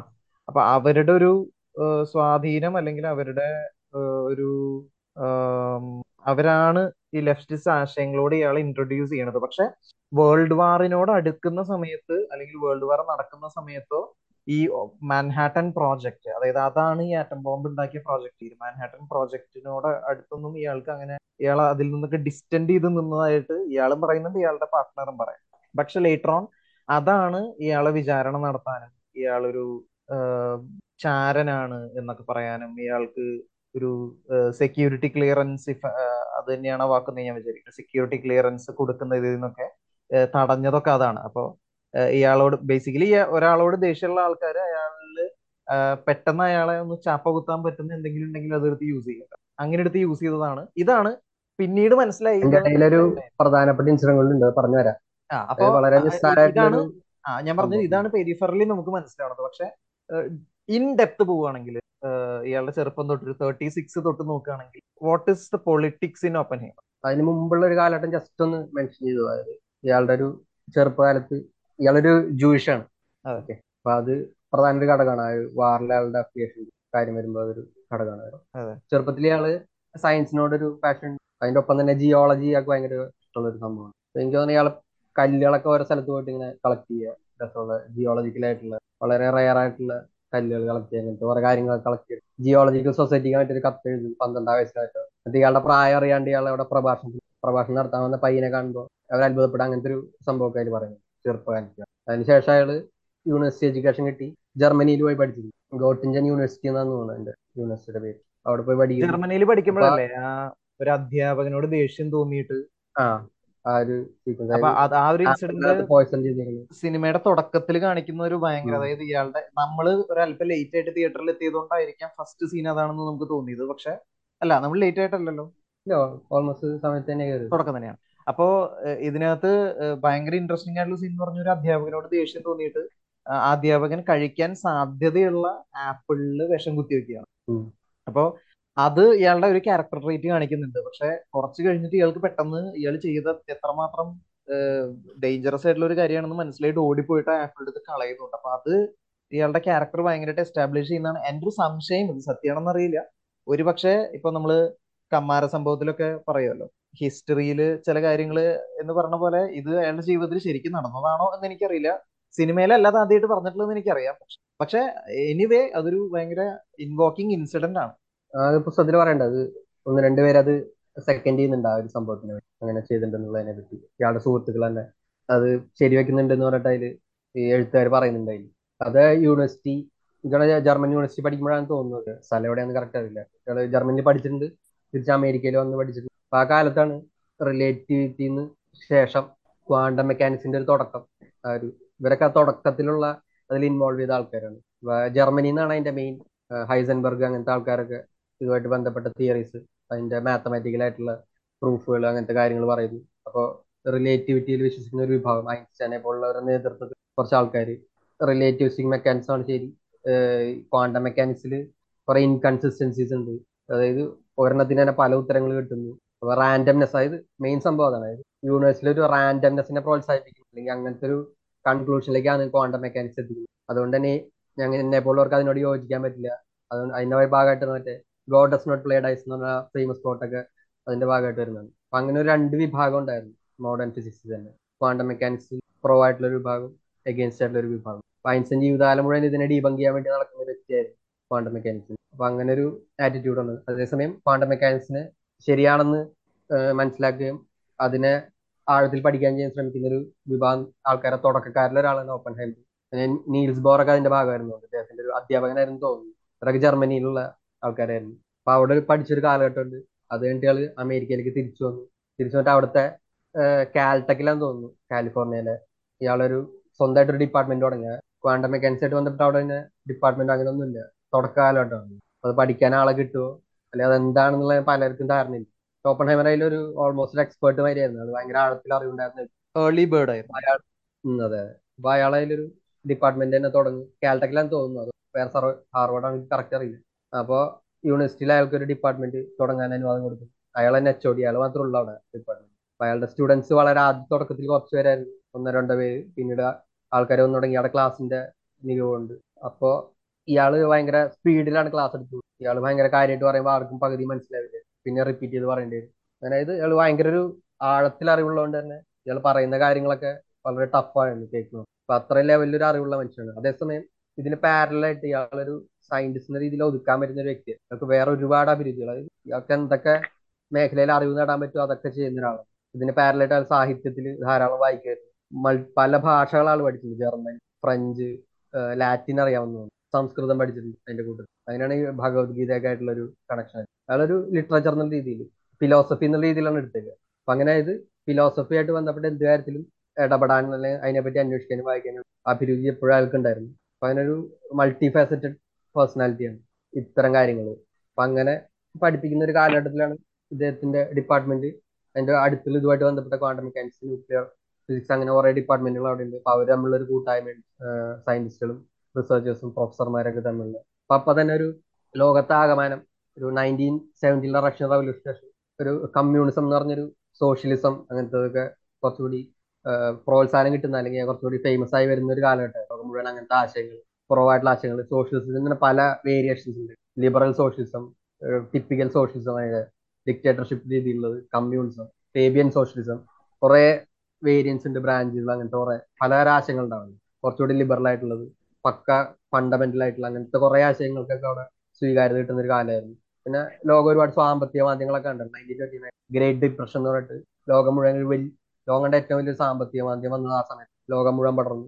അപ്പൊ തന്നെ ക്യാപിറ്റലിസത്തിനെതിരെ ഒരു വികാരം വന്നപ്പോൾ പകരം ആൾക്കാർക്ക് ഇഷ്ടം അല്ലെങ്കിൽ പൊക്കി പിടിച്ചുകൊണ്ട് നടന്ന ഒരു ആശയം എന്ന് പറഞ്ഞാൽ സോഷ്യലിസം ആണ്. അപ്പൊ അങ്ങനെ സോഷ്യലിസത്തിന് ഒരു മൈലേജ് കിട്ടിയിട്ടുണ്ട്. അപ്പൊ അതിന്റെ കോൺസിക്വൻസ് ആയിട്ടാണ് പല കമ്മ്യൂണിസ്റ്റിലും മറ്റേ നാസിസം ഫാസിസം അങ്ങനത്തെ കുറെ ആശയങ്ങൾ ആ കാലഘട്ടത്തിലാണ് പൊങ്ങി തന്നെ ഒരു നയന്റീൻ ട്വന്റീസ് ഫസ്റ്റ് വേൾഡ് വാറിന് ശേഷം നയന്റീൻ എയ്റ്റീനിലെ ഫസ്റ്റ് വേൾഡ് വാറിന് ശേഷം അതിന്റെ അതുകൊണ്ടുണ്ടായ കുറെ സാമ്പത്തികമായ പ്രശ്നങ്ങൾ അതിൽ നിന്നുണ്ടായ കുറെ ഇത്തരം ആശയങ്ങൾ ആകെ സാമ്പത്തികമായിട്ട് നശിച്ചിരിക്കണം അപ്പോൾ ആകെ സഹായിക്കാനായിട്ട് ഗവൺമെന്റിനെ സാധിക്കും. അപ്പൊ ഗവൺമെന്റിന് കൂടുതൽ കൺട്രോൾ കൊടുക്കുന്ന രീതിയിലുള്ള സോഷ്യലിസ്റ്റ് ആശയങ്ങൾ കമ്മ്യൂണിസ്റ്റ് ഫാസിസം പിന്നെ യുദ്ധത്തിൽ തൊട്ട് ജർമ്മനി എന്ന് പറയുമ്പോൾ അവിടെ ഒരു ദേശാഭിമാന ബോധം വരിക. ഒരു പാട്രിയോട്ടിസത്തിനേക്കാൾ ഒരു നാഷണലിസം എന്നുള്ളത് രാജ്യസ്നേഹത്തിനേക്കാൾ ഒരു രാഷ്ട്രബോധം വരിക. അങ്ങനത്തെ ഇതിൽ നിന്ന് വരുന്നതാണ് നാസിസം ഹിറ്റ്ലറിനെ പോലുള്ള ആൾക്കാർ അങ്ങനത്തെ ആശയങ്ങൾ പ്രോപ്പഗേറ്റ് ചെയ്യും. അങ്ങനെ ഒരു കാലഘട്ടമാണ് ആ ഒരു കാലഘട്ടം മനസ്സിലാക്കുമ്പോഴാണ് ഒപ്പൻ ഹൈമറിന്റെ ആ ഒരു ജേണി മനസ്സിലാവുക. അപ്പൊ അത്തരം ഒരു കാലഘട്ടത്തിൽ അതിന്റെ ഒക്കെ ഒരു റിഫ്ലക്ഷൻ ഈ ഫസ്റ്റ് വേൾഡ് വാറിൽ അമേരിക്കക്ക് കാര്യമായിട്ട് പ്രശ്നങ്ങളൊന്നും ഉണ്ടായിട്ടില്ല. ലോകത്തെല്ലായിടത്തും അങ്ങനത്തെ ആശയങ്ങൾ പ്രചരിക്കുന്നു. അമേരിക്കയിലേക്ക് താരതമ്യേന ഭേദമായതുകൊണ്ട് ജർമ്മനി പോലുള്ള രാജ്യത്ത് നിന്ന് കുറെ കുടിയേറ്റങ്ങൾ ഉണ്ടാവും അപ്പൊ അങ്ങനത്തെ രീതിയിൽ കുടിയേറുന്നവരുടെ ഇടയിൽ ഇങ്ങനത്തെ ആശയങ്ങൾ. അപ്പൊ ഇങ്ങനത്തെ ഒരു ആശയങ്ങളോട് അഫിലിയേഷൻ ഉണ്ടാകുമ്പോൾ ഈ ആശയങ്ങൾ മുഖ്യമാരായി കൊണ്ടു നടക്കുന്ന രാജ്യങ്ങളോട് ഒരു അഫിലിയേഷൻ അപ്പൊ നമ്മുടെ അതേ ആശയങ്ങളാണ് അവർക്കുള്ളത്. അപ്പൊ നമ്മളെ പോലെ കഷ്ടപ്പെടുന്ന കുറെ ആൾക്കാർ അവിടെ ഉണ്ട് നമ്മളോട് സുഖിക്കുമ്പോൾ അവർ കഷ്ടപ്പെടുക. അപ്പൊ ഈ ഒരു ആശയം കൊണ്ട് നമ്മൾ അവർക്ക് എന്തെങ്കിലും ചെയ്യാൻ പറ്റുമോ? അപ്പൊ അങ്ങനെ അതിനുവേണ്ടി സംഘടനകൾ രൂപീകരിക്കുക. സോഷ്യലിസ്റ്റ് ഗ്രൂപ്പുകൾ കമ്മ്യൂണിസ്റ്റ് ഗ്രൂപ്പുകൾ അങ്ങനത്തെ കുറെ കാര്യങ്ങളൊക്കെ ഉയർന്നു വന്ന ഒരു കാലഘട്ടമാണ്. ട്വന്റീസ് തൊട്ടൊരു തേർട്ടീസിന്റെ ഒരു പകുതി വരെ. ആ ഒരു അറ്റ്മോസ്ഫിയറിലാണ് ഓപ്പൺ ഹൈമറിന്റെ ഒരു ആശയധാരകൻ രൂപപ്പെട്ടു വരുന്നത്. അതായത് തുടക്കകാലത്ത് ഇങ്ങനത്തെ പൊളിറ്റിക്സിനോടൊന്നും വലുത് താല്പര്യം പൊളിറ്റിക്സ് ഒഴിച്ച് ബാക്കിയുള്ള കാര്യം. ഫിലോസഫി ലിറ്ററേച്ചർ സയൻസ് ക്വാണ്ടം മെക്കാനിക്സിന്റെ പുതിയ പേപ്പറുകൾ രചിക്കാനായിട്ട് അയാൾ സ്റ്റുഡൻസിനൊപ്പം അയാൾ ഒരുപാട് പേപ്പേഴ്സ് ഒക്കെ എഴുതി. അയാളുടെ സ്റ്റുഡൻസിനെ ഒക്കെ വെച്ചിട്ട് ക്വാണ്ടം മെക്കാനിക്സ് തന്നെ ഒരു പേപ്പേഴ്സ് പബ്ലിഷ് ചെയ്യും. അങ്ങനത്തെ ആക്ടിവിറ്റീസിലാണ് മെയിൻ ആയിട്ട് ഏഹ് കടന്നു പോകുന്നത്. അപ്പോൾ ഇയാളുടെ സഹോദരനായിട്ടുള്ള ഫ്രാങ്ക് ഓപ്പൻ ഹൈമർ എന്ന് പറഞ്ഞ ആൾ എനിക്ക് തോന്നുന്നു ഒരു പത്ത് വയസ്സിനകത്ത് ഡിഫറൻസ് ഉണ്ട്. ഫ്രാങ്ക് ഓപ്പൻ ഹൈമർ ഇയാളൊരു പ്രോ കമ്മ്യൂണിസ്റ്റ് ഇയാൾ പാർട്ടി അംഗം കൂടിയായിരുന്നു. ഈ വേൾഡ് വാർ തുടങ്ങുന്നതിന് മുമ്പ് അയാൾ പാർട്ടിയിൽ സജീവ പ്രവർത്തകർ അപ്പൊ അത്ര ആശയങ്ങളായിട്ട് ഓപ്പൺ ഹൈമർ ഫെമിലിയർ ആണ്. പിന്നെ ഇവർ ഇടയ്ക്ക് ഇവരൊരു കുതിരലായ മാതിരി ഒരു ഫാം ഹൗസും അങ്ങനെയൊക്കെ വാങ്ങി അവിടെയൊക്കെ ഇവർ ഔട്ടിങ്ങിന് പോകുമ്പോൾ ഇങ്ങനത്തെ ആശയങ്ങളൊക്കെ ഡിസ്കസ് ഓപ്പൺ ഹൈബറിന്റെ ഫിലോസഫിക്കൽ അല്ലെങ്കിൽ അതിന്റെ ഒരു ലിറ്ററേച്ചറിനോട് ഭയങ്കര താല്പര്യം ഈ സോഷ്യലിസ്റ്റ് കമ്മ്യൂണിസ്റ്റ് അപ്പൊ അങ്ങനെ ഒരു ലിറ്ററേച്ചറിനെ പറ്റി ചർച്ച ചെയ്ത് കൂട്ടത്തിലടക്കാണ് കമ്മ്യൂണിസത്തിനെ പറ്റി പറയുന്നത് അപ്പൊ ഓപ്പൺ ഹൈമർ ഇതിനെ പറ്റി എന്തോ കമന്റ് നടത്തുമ്പോൾ ഈ കമ്മ്യൂണിസ്റ്റ് ഒരു സുഹൃത്ത് പറയും നിങ്ങൾക്ക് അതിനെപ്പറ്റി വലിയ ധാരണയില്ല എന്നൊക്കെ പറയുമ്പോൾ ആ ഒരു വാശിക്കാണ് ഇയാൾ ഒരു ട്രെയിൻ യാത്ര ദസ് ക്യാപിറ്റൽ എന്ന് പറഞ്ഞ പുസ്തകം മൂലധനം എന്ന് പറഞ്ഞ പുസ്തകം. എനിക്ക് ഒരു ആയിരത്തി ഇരുന്നൂറ് പേജോളം വലിയ പുസ്തകം മൂന്ന് വോളിയായിട്ട് പബ്ലിഷ് ചെയ്യുന്നുണ്ട് അത് ഇരുന്നാൾ ആ ട്രെയിൻ യാത്രയിൽ വായിച്ചു തീർക്കും അതിനെപ്പറ്റി മനസ്സിലാക്കും. അതിനാണ് ആൾ കമ്മ്യൂണിസത്തിന്റെ ആശയത്തിനെ ആൾ മനസ്സിലാക്കുക. അപ്പോഴൊരു ഇന്റലക്ച്വൽ അപ്രോച്ച് ആണ് ഒരു കാര്യത്തിൽ. അതിന് പാർട്ടി ചേരാ സമരം ചെയ്യുക അങ്ങനത്തെ കാര്യങ്ങളൊന്നും അല്ലേ എന്താണ് ഈ ആശയം? എന്താണ് ഈ ഫിലോസഫി ഏത് രീതിയിലാണ് ആൾ ഭഗവത്ഗീത അപ്രോച്ച് ചെയ്തത്? അതേ രീതി തന്നെയാണ് ആൾ മാർക്സിസത്തിന് മാർക്സിസ്റ്റ് സാഹിത്യത്തേക്ക് അപ്രോച്ച് ചെയ്യുന്നത്. അപ്പൊ അങ്ങനെ ഒരു ഇതിലാണ് മുപ്പത്തി ആറ് വരെയുള്ള ആളുടെ ഒരു ക്യാരക്ടർ ബിൽഡിംഗ് അങ്ങനെയാണ്. അതാണ് പ്രീ തേർട്ടി സിക്സ് ആളുടെ ലൈഫ് അതിനുശേഷം ഈ പറഞ്ഞ മാതിരി അതിനുശേഷമാണ് അയാൾ ഡിസ്റ്റൻസ് ഇടാൻ തുടങ്ങുന്നത്. അതിനുശേഷം അല്ലെങ്കിൽ കുറച്ചും കൂടി വേൾഡ് പൊളിറ്റിക്കൽ അല്ലായിരുന്നു. പൊളിറ്റിക്സിനോട് താല്പര്യമില്ല. ലോകത്തിലെ പൊളിറ്റിക്കൽ ഇവന്റ്സിനോട് താല്പര്യം. തേർട്ടി സിക്സ് തൊട്ടാണ് അയാളുടെ ആ ഒരു രീതി മാറുന്നത്. അയാളൊരു പൊളിറ്റിക്കൽ അനിമലായി മാറുന്നത്. ആ ഒരു അതുവരെ ജസ്റ്റ് ഒരു സോഷ്യൽ അനിമൽ എന്നുള്ള രീതിയിലായിരുന്നു. ജസ്റ്റ് ഒരു പൊളിറ്റിക്കൽ അനിമൽ എന്നുള്ള രീതിയിലേക്ക് ട്രാൻസ്ഫർ ചെയ്യുന്നത് നയന്റീൻ തേർട്ടി സിക്സോടെ അപ്പൊ നയന്റീൻ തേർട്ടി സിക്സിന്റെ സ്പാനിഷ് റവല്യൂഷൻ ആ ഒരു കാലഘട്ടത്തിലാണ് സ്പെയിനിലെ. അപ്പൊ ആ ഒരു കാലഘട്ടം മനസ്സിലാക്കുക കുറച്ചുകൂടി പുറകോട്ടിട്ട് വേൾഡിന്റെ ഒരു പൊളിറ്റിക്കൽ ഡെമോഗ്രഫി എങ്ങനെയാണ് മാറിയത് തേർട്ടി ത്രീ ആകുമ്പോഴാണ് അഡോൾഫ് ഹിറ്റ്ലർ ജർമ്മനിയിൽ അപ്പൊ ആ ജർമ്മനിയൊക്കെ സാമ്പത്തിക മാന്ദ്യം കൊണ്ട് യുദ്ധത്തിലുണ്ടായ നാണക്കേട് അങ്ങനെ കുറെ കാര്യങ്ങളുണ്ട്. അവിടുത്തെ ജനത മുഴുവൻ ഫ്രസ്ട്രേറ്റഡ് ആയിരുന്ന കാലത്ത് ഹിറ്റ്ലർ നയന്റീൻ തേർട്ടി ത്രീയിൽ അവിടെ പൊളിറ്റിക്കലി അധികാരത്തിൽ വരുന്നത് ഡെമോക്രാറ്റിക്കലി എലക്റ്റഡ് ആയിട്ടാണ് വരുന്നത്. അതിനു മുമ്പ് ഭരണം പിടിച്ചടക്കാനുള്ള കുറെ രീതികൾ ശ്രമിച്ചതിൽ അതിൽ ഫെയിൽ ആയി പോകും പിന്നീട് എലക്ഷൻ ക്യാമ്പയിൻ നടത്തി ഡെമോക്രാറ്റിക്കലി എലക്റ്റഡ് ആയിട്ട് നാസികൾക്ക് ഭൂരിപക്ഷം കിട്ടിയിട്ട് ജർമ്മനിയിലെ വൈമർ റിപ്പബ്ലിക്കിൽ അവരുടെ പാർലമെന്റിനെ പറയുന്ന വൈമർ റിപ്പബ്ലിക് എന്നാണ് ജർമ്മനിയുടെ. കോൺസ്റ്റിറ്റ്യൂഷൻ അറിയപ്പെടുന്നത് അപ്പൊ അവിടെ ഇവർ ഭൂരിപക്ഷമായിട്ട് ജർമ്മനിയുടെ ചാൻസലറായി മാറുന്നത് നയന്റീൻ തേർട്ടി ത്രീ ഓഗസ്റ്റ് മുപ്പത് സോറി ജനുവരി മുപ്പതിനാന്ന് തോന്നുന്നു. ചാൻസലറായി മാറുന്നു അപ്പൊ പ്രസിഡന്റ് ആയിട്ടുള്ള പഴയ ഒരു പട്ടാളക്കാരനായിട്ടുള്ള ഹിൻഡൻബർഗ് എന്ന് പറയുന്ന ആളാണ് പ്രസിഡന്റ് ജർമ്മനിയുടെ. അയാളുടെ മരണത്തോടുകൂടി അടുത്തൊരു വർഷത്തിനകാലം മരിക്കുന്നു തേർട്ടി ഫോർ ആകുമ്പോഴത്തേക്കും ഹിറ്റ്ലർ അവിടുത്തെ ആണ് അതിന് മേലെ ആരുമില്ല. അപ്പൊ അയാൾക്ക് പാർലമെന്റ് ഭൂരിപക്ഷം ഉള്ളതുകൊണ്ട് ലോസ് ഒക്കെ ചെയ്യും. അങ്ങനെ സ്വയം ഏകാധിപതിയായി മാറും. തേർട്ടി ത്രീ തേർട്ടി ഫോർ കാലഘട്ടത്തിൽ. പിന്നീട് അവിടെ ന്യൂറംബർഗ് ലോ എന്ന് പറഞ്ഞ പോലെ നിയമങ്ങൾ ഉണ്ടാക്കുക മറ്റു പാർട്ടികളെ നിരോധിക്കുക. അങ്ങനെ ഒരു ഡിക്റ്റേറ്റർഷിപ്പിലേക്ക് വരുന്ന ഒരു കാലഘട്ടമാണ്. ആ ഒരു തേർട്ടി ത്രീ തൊട്ടൊരു തേർട്ടി സിക്സ് വരെയുള്ള ഒരു കാലഘട്ടം ജർമ്മനിയിൽ. അപ്പൊ ആ ഒരു പൊളിറ്റിക്കൽ അറ്റ്മോസ്ഫിയർ ആണ് ജർമ്മനിയിൽ. അതിന് പാരലായിട്ട് ഇറ്റലിയിൽ മുസോളിനിയുടെ ഫാഷിസ്റ്റ് പാർട്ടി അതേസമയം റഷ്യയിൽ സ്റ്റാലിൻ ഇരുപത്തിനാലിലാണെന്ന് തോന്നുന്നു ലെനിൻ മരിച്ചിട്ട് സ്റ്റാലിൻ ഏറ്റെടുക്കുക. അതുപോലെ സ്റ്റാലിന്റെ ഒരു കാലഘട്ടമാണ് തേർട്ടീസ് അപ്പൊ ഇവർ മൂന്നുപേരാണ് അന്നത്തെ മേജർ പ്ലേയേഴ്സ് എന്ന് പറയാം അന്നത്തെ വേൾഡ് പൊളിറ്റിക്സിൽ ഇപ്പോഴത്തെ സൈഡിൽ യൂറോപ്പിൽ കുറച്ചുകൂടി ലിബറൽ വ്യൂ ഉള്ള ഡെമോക്രസി ഒക്കെ ഉള്ള ഒരു സൈഡിൽ ബ്രിട്ടന്റെ ചേംബർലിനാന്ന് തോന്നുന്നു. ബ്രിട്ടന്റെ പ്രധാനമന്ത്രി. ചർച്ചിൽ അവിടുത്തെ പാർലമെന്റിലെ അംഗമാണ് പ്രധാന പൊസിഷൻസ് വഹിക്കുന്ന ആളാണെങ്കിലും പ്രസിഡന്റ് അങ്ങനത്തെ ഇതൊന്നും ആയിട്ടില്ല. ചേംബർലിനാന്നുണ്ട് ആളൊരു സമാധാനവാദിയാണ്. എങ്ങനെ യുദ്ധം ഒഴിവാക്കാം അതിനുള്ള അവസരം ഉണ്ടെങ്കിൽ അത് ചെയ്യുന്ന ഒരാളാണ് ചേംബർലിൻ അതാണ് പിന്നെ അമേരിക്കയിലെ അവരുടെ ഒരു ഡെമോക്രാറ്റിക് രീതി. കൂടുതൽ ഒരു യുദ്ധത്തിലേക്കാളും ബിസിനസ് വഴി എങ്ങനെ അഭിവൃദ്ധി നേടാം അങ്ങനത്തെ കാര്യങ്ങൾ ഫോക്കസ് ചെയ്യുന്ന ഒരു കാലഘട്ടം. അപ്പോൾ പൊതുവെ ജർമ്മനിയിലെ ഒരു സയൻസിന് അപ്പോഴൊരു നല്ല ഒരു പ്രോത്സാഹനമുള്ള സമയമാണ്. ഈ ഹിറ്റ്ലറോട് അധികാരത്തിൽ നേടിയും കൂടി. ഹിറ്റ്ലർ അധികാരത്തിൽ കയറി ന്യൂറംബർഗ് ലോ പാസ്സാക്കി സയന്റിസ്റ്റുകളോട് അതായത് ജൂതരായിട്ടുള്ള ആൾക്കാരൊക്കെ ചുരുക്കി പുറത്താക്കുക. അങ്ങനത്തെ കുറെ നടപടികൾ തുടങ്ങി കഴിഞ്ഞു അപ്പൊ അതേസമയം സ്പെയിനിൽ സ്പാനിഷ് റവല്യൂഷനിലേക്കാണ് വരുന്നത്. അപ്പൊ സ്പെയിനിൽ എന്താ സംഭവിച്ചെന്ന് വെച്ചാൽ അവിടെ ഒരു ഓൾറെഡി എലക്റ്റഡ് ഗവൺമെന്റ് ഒരു പ്രോ ലെഫ്റ്റ് ആറ്റിറ്റ്യൂഡുള്ള ഒരു ഗവൺമെന്റ് ആണ് അവിടെ ഭരിക്കുന്നത്. അപ്പൊ അതിനെതിരെ റൈറ്റ് വിങ് പൊളിറ്റിക്സ് ഉള്ള കുറച്ച് ആൾക്കാർ ഭരണകൂടത്തിനെതിരെ ഒരു റവല്യൂഷൻ തുടങ്ങുന്നുണ്ട്. നയന്റീൻ തേർട്ടി അതാണ് സ്പാനിഷ് റവല്യൂഷൻ അപ്പൊ ഈ റൈറ്റ് വിങ് പൊളിറ്റിക്സിന് അനുകൂലമായിട്ടുള്ള ആൾക്കാരാണ് ജർമ്മനി അപ്പൊ ഈ ജർമ്മനി ഇറ്റലി പോലുള്ള ആൾക്കാർ റൈറ്റ് വിങ് പൊളിറ്റിക്സിന്റെ ആൾക്കാർ ഈ റവല്യൂഷന് വേണ്ടിയിട്ട് പ്രോത്സാഹനങ്ങൾ കൊടുത്ത് ആയുധം സപ്ലൈ ചെയ്യുക. അതിന്റെ ഭാഗമായിട്ടാണ് ഇങ്ങനെ സ്പെയിനിലെ ഒരു ഗൂർണിക്ക എന്ന് പറഞ്ഞൊരു സിറ്റി ഉണ്ട്. അവിടെ ഒരു ബോംബിംഗ് ഒക്കെ നടത്തി. ഭയങ്കര ഫേമസ് ആണ്. ആ ബോംബിങ്ങിനെ ബേസ് ആയിട്ടാണ് പിക്കാസോടെ ഫേമസ് ആയിട്ടുള്ള പെയിന്റിങ് ഗുർണിക്ക എന്ന് പറഞ്ഞിട്ടുള്ള പെയിന്റിംഗ് ആ ഒരു ഇൻസിഡന്റിനെ ഡെപ്പിക്ട് ചെയ്യുന്ന സംഭവം. അപ്പൊ അങ്ങനെ ഒരു ഇൻസിഡന്റ് ഒക്കെ നടക്കുന്നു. റൈറ്റ് വിങ് ആയിട്ടുള്ള ആൾക്കാർ ഫ്രാങ്കോ എന്നാണ് ഉണ്ടായത് റൈറ്റ് വിങ് റെബൽസിന്റെ ലീഡറിന്റെ പേര്. അവരുടെ നേതൃത്വത്തിൽ റവല്യൂഷൻ നടക്കുന്നു. അപ്പോൾ സ്വാഭാവികമായിട്ട് അമേരിക്കയിൽ ഞാൻ പറഞ്ഞ പ്രോ ലെഫ്റ്റ് ആയിട്ടുള്ള ഒരുപാട് പേരുണ്ട്. കമ്മ്യൂണിസ്റ്റ് ആയിട്ടുള്ള ഒരുപാട് പേരുണ്ട്. അപ്പൊ ഇവരെ സംബന്ധിച്ചിടത്തോളം സ്പെയിനിൽ ഓൾറെഡി ഒരു ലെഫ്റ്റ് വിങ് ഗവൺമെന്റ് ആണ് ഭരിച്ചുകൊണ്ടിരിക്കുന്നത് അവർക്കെതിരെയാണ് ഈ റവല്യൂഷൻ അപ്പൊ നമ്മൾ അവരെ സഹായിക്കണം എന്നുള്ളൊരു ആറ്റിറ്റ്യൂഡ് ഇവിടെ ഉള്ള ലെഫ്റ്റ് വിങ് പൊളിറ്റീഷ്യൻസ് അല്ലെങ്കിൽ ലെഫ്റ്റ് വിങ് പ്രവർത്തകർക്കും സോഷ്യലിസ്റ്റുകൾക്കൊക്കെ ഉണ്ട്.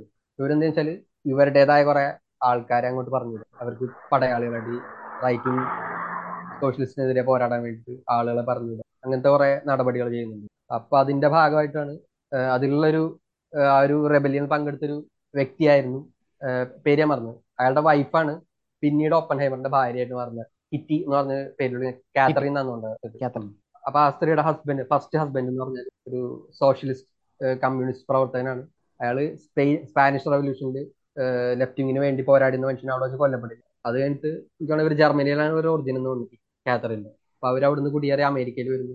അങ്ങനെ ഇതുമായുള്ള കുറെ ഇവരൊരു കമ്മ്യൂണിസ്റ്റ് ആറ്റിറ്റ്യൂഡ് അങ്ങനത്തെ കുറെ ഇതിന്റെ ഭാഗമായിട്ടാണ് ഇവർ തമ്മിൽ പരിചയപ്പെടുന്നത്. പിന്നീട് കുറെ തേർട്ടി സെവനിലോ മറ്റോ ഉണ്ട് കല്യാണം. അപ്പൊ അതാണ് ആ തേർട്ടി സിക്സിന്റെ ഒരു പശ്ചാത്തലം അതാണ്. അപ്പോൾ കമ്മ്യൂണിസ്റ്റുകാർക്കൊക്കെ ഈ ഒരു അനുഭവം ഉണ്ടാവുന്നത്. ഓപ്പൺ ഹേബറിനും ഓപ്പൺ ഹേബർ നേരിട്ട് പാർട്ടി പ്രവർത്തനത്തിലേക്ക് കൂടി റൈറ്റ് വിങ് പൊളിറ്റിക്സിനോട് താല്പര്യമില്ലാത്തതുകൊണ്ട് റൈറ്റ് വിങ് പൊളിറ്റിക്സ് ആണ് ജർമ്മനിയിൽ ജൂതന്മാർക്കെതിരെ പല നടപടികളും ഇയാൾ മനസ്സിലാക്കി അപ്പോഴത്തേക്ക് ആൾ കാര്യങ്ങളൊക്കെ വായിക്കുകയും അങ്ങനത്തെ ന്യൂസുകൾ ഫോളോ ചെയ്യുന്നതുകൊണ്ട് ഇത്തരം കാര്യങ്ങളൊക്കെ ആൾ മനസ്സിലാക്കി. അപ്പൊ ആ ഒരു ആറ്റിറ്റ്യൂഡ് ഉള്ളതുകൊണ്ട് ഇയാളൊരു അവർക്കെതിരെ ഫാസിസ്റ്റുകൾക്കെതിരെ അല്ലെങ്കിൽ നാസികൾക്കെതിരെ പോരാടുന്നത് ജർമ്മനിയിൽ പൊതുവെ കമ്മ്യൂണിസ്റ്റുകാരായിരുന്നു. ഹിറ്റ്ലർ അതുകൊണ്ട് തന്നെ ഒരു കമ്മ്യൂണിസ്റ്റ് വിരോധിയായിരുന്നു. അപ്പോൾ ഈ കമ്മ്യൂണിസ്റ്റുകാർ ലെഫ്റ്റിങ്ങളെ എതിർക്കും അല്ലെ റൈറ്റ് വിങ് പൊളിറ്റീഷ്യൻസിനെ റൈറ്റ് വിങ് പൊളിറ്റിക്സിനെ എതിർക്കുന്നതായതുകൊണ്ട് ജൂതന്മാർക്ക് ഒരു സഹതാപുള്ള ആൾക്കാരൊക്കെ ലെഫ്റ്റ് ഓറിയന്റഡ് ആയിരുന്നു. അപ്പോൾ ആ ഒരു രീതിയിലാണ് ഓപ്പൺ ഹൈബറിന് നയന്റീൻ തേർട്ടി സിക്സിൽ ഇയാളുടെ ഒരു പൊളിറ്റിക്കൽ ആറ്റിറ്റ്യൂഡൊക്കെ മാറുന്നത്. ഇങ്ങനൊരു സംഭവം കൊണ്ടാണ്. ഈ ഒരു സ്പാനിഷ് റവല്യൂഷൻ അതിൽ അമേരിക്കയിൽ നിന്ന് ആൾക്കാരായത് അമേരിക്കൻ പാർട്ടി പ്രവർത്തകരും അതിനായിട്ട് ബന്ധപ്പെട്ട ആൾക്കാരൊക്കെ അവിടെ ചെന്ന് അവർക്ക് വേണ്ടി പോരാടുന്നു. അപ്പൊ അവരുടെ ഇവിടെ അമേരിക്കയിൽ നിൽക്കുന്നവരെ അവരെ പ്രോത്സാഹിപ്പിക്കും അങ്ങനെ കുറെ കാര്യങ്ങളുകൊണ്ടാണ് ഓപ്പൺ ഹൈമറി പൊളിറ്റിക്സിന്റെ ഇതിലേക്ക് വരുന്നത്. ശരിക്കും നയന്റീൻ ഹൺഡ്രഡ്സിന്റെ ബിഗിനിങ്ങിൽ ഒരു ഫിസിക്സ് ഒരു സ്റ്റേഗ്നന്റ് ആയിട്ടുള്ള ഒരു അവസ്ഥയിലേക്ക് എത്തിയിട്ടുണ്ട്. ഇനി എന്ത്? ഫിസിക്സിൽ ഇനി പുതുതായിട്ട് മുന്നേറാനൊന്നുമില്ല എന്ന് വിചാരിച്ചിരുന്ന ഒരു സമയം പോലും ഉണ്ട്.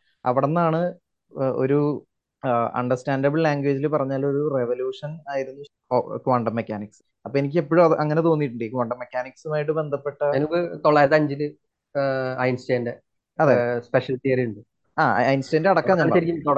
ഐൻസ്റ്റൈന്റെ അടക്കം ഞാൻ പറഞ്ഞു. അപ്പോ ഐൻസ്റ്റൈന് ഒരു പക്ഷെ എനിക്ക് തോന്നിയിട്ടുള്ളത് ഉള്ളിൽ അയാൾക്കൊരു കൺവെൻഷണൽ മെന്റാലിറ്റി അത് പേഴ്സണൽ ലൈഫിൽ ഒരു കൺവെൻഷണൽ മെന്റാലിറ്റി ഉള്ളതുകൊണ്ടായിരിക്കാം അയാൾക്ക് സയൻസ് അയാളുടെ തന്നെ സയൻസിൽ വന്ന റെവല്യൂഷൻ അയാൾക്ക് അത്ര അംഗീകരിക്കാൻ പറ്റാത്തത്. ഐൻസ്റ്റൈന്റെ ഏറ്റവും വലിയ കോൺഫ്ലിക്റ്റ് എന്ന് പറയുന്നത് അയാൾ തന്നെ തുടങ്ങി വെച്ച ഒരു ശാസ്ത്രശാഖയോട് അയാൾക്ക് അതിൽ നിന്ന് പിന്നെ വന്ന ബ്രാഞ്ചസിനോട് അയാൾക്ക് യോജിക്കാൻ പറ്റില്ല എന്നുള്ളത്. അങ്ങനെയാണ് പിന്നെ അയാൾ അതിന് ന്യായീകരണങ്ങൾ കണ്ടുപിടിക്കാൻ പാടുപെടുന്നത് അപ്പം ആ ഏജിലുള്ള പുതിയ ശാസ്ത്രശാഖ ആഹ്, ബന്ധപ്പെട്ട എല്ലാ സയന്റിസ്റ്റുകൾക്കും ആശയപരമായിട്ട് ഈ കമ്മ്യൂണിസ്റ്റ് ഒരു ലീനിയൻസ് ഉണ്ടാവാനുള്ള സാധ്യത കൂടുതലാണ്. പക്ഷെ ആഫ്റ്റർ വയൽ അവരുടെ പേഴ്സണൽ ലൈഫിനെ അത് അഫക്ട് ചെയ്യാൻ തുടങ്ങുമ്പോഴാണ് ഒരു പൊളിറ്റിക്കൽ ലീനിയൻസിലേക്ക് അത് മാറും ഇപ്പോ ഫോർട്ടിയിലൊക്കെയാണ് അവരുടെ കല്യാണം കഴിയുന്നത്. നയന്റീൻ ഫോർട്ടി ഒക്കെയാണ് ശരിക്കും പറഞ്ഞ അവരുടെ കല്യാണം കഴിയുന്നത്. അപ്പോ അതിനുശേഷം അതായത് ഇതൊക്കെ നിൽക്കുന്നുണ്ട്. ഈ സമയത്തൊക്കെ അയാൾക്ക് ഇടതുപക്ഷത്ത് ഐ മീൻ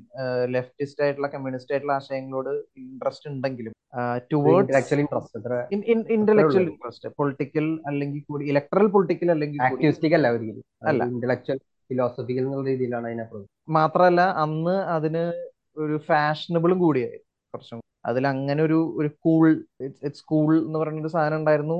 വൺ രണ്ട് അയാളുടെ സയന്റിഫിക് അനലോ ക്വാണ്ടം മെക്കാനിക്സിന്റെ ഒരു അനൽ പൊളിറ്റിക്കൽ അനലോഗിയാണ് വേണമെങ്കിൽ പറയാം ലെഫ്റ്റിസ്റ്റ് ആയിട്ടുള്ള കോൺസെപ്റ്റ്സ് മൂന്ന് അത് അയാളുടെ ലൈഫിനെയും അഫക്ട് ചെയ്യാൻ because he was a Jew പക്ഷെ ഈ പുസ്തകത്തിൽ towards the Manhattan project towards the second world war അയാളുടെ പൊളിറ്റിക്കൽ ലീനിയൻസ് എങ്ങനെയാണ് തേർട്ടി സിക്സ് തൊട്ട് അയാൾക്ക് അയാളുടെ രീതി മാറാണ്. അതായത് കുറച്ചുകൂടി ആക്റ്റീവായിട്ട് ഇതിനെ ഒബ്സർവ് ചെയ്യുക.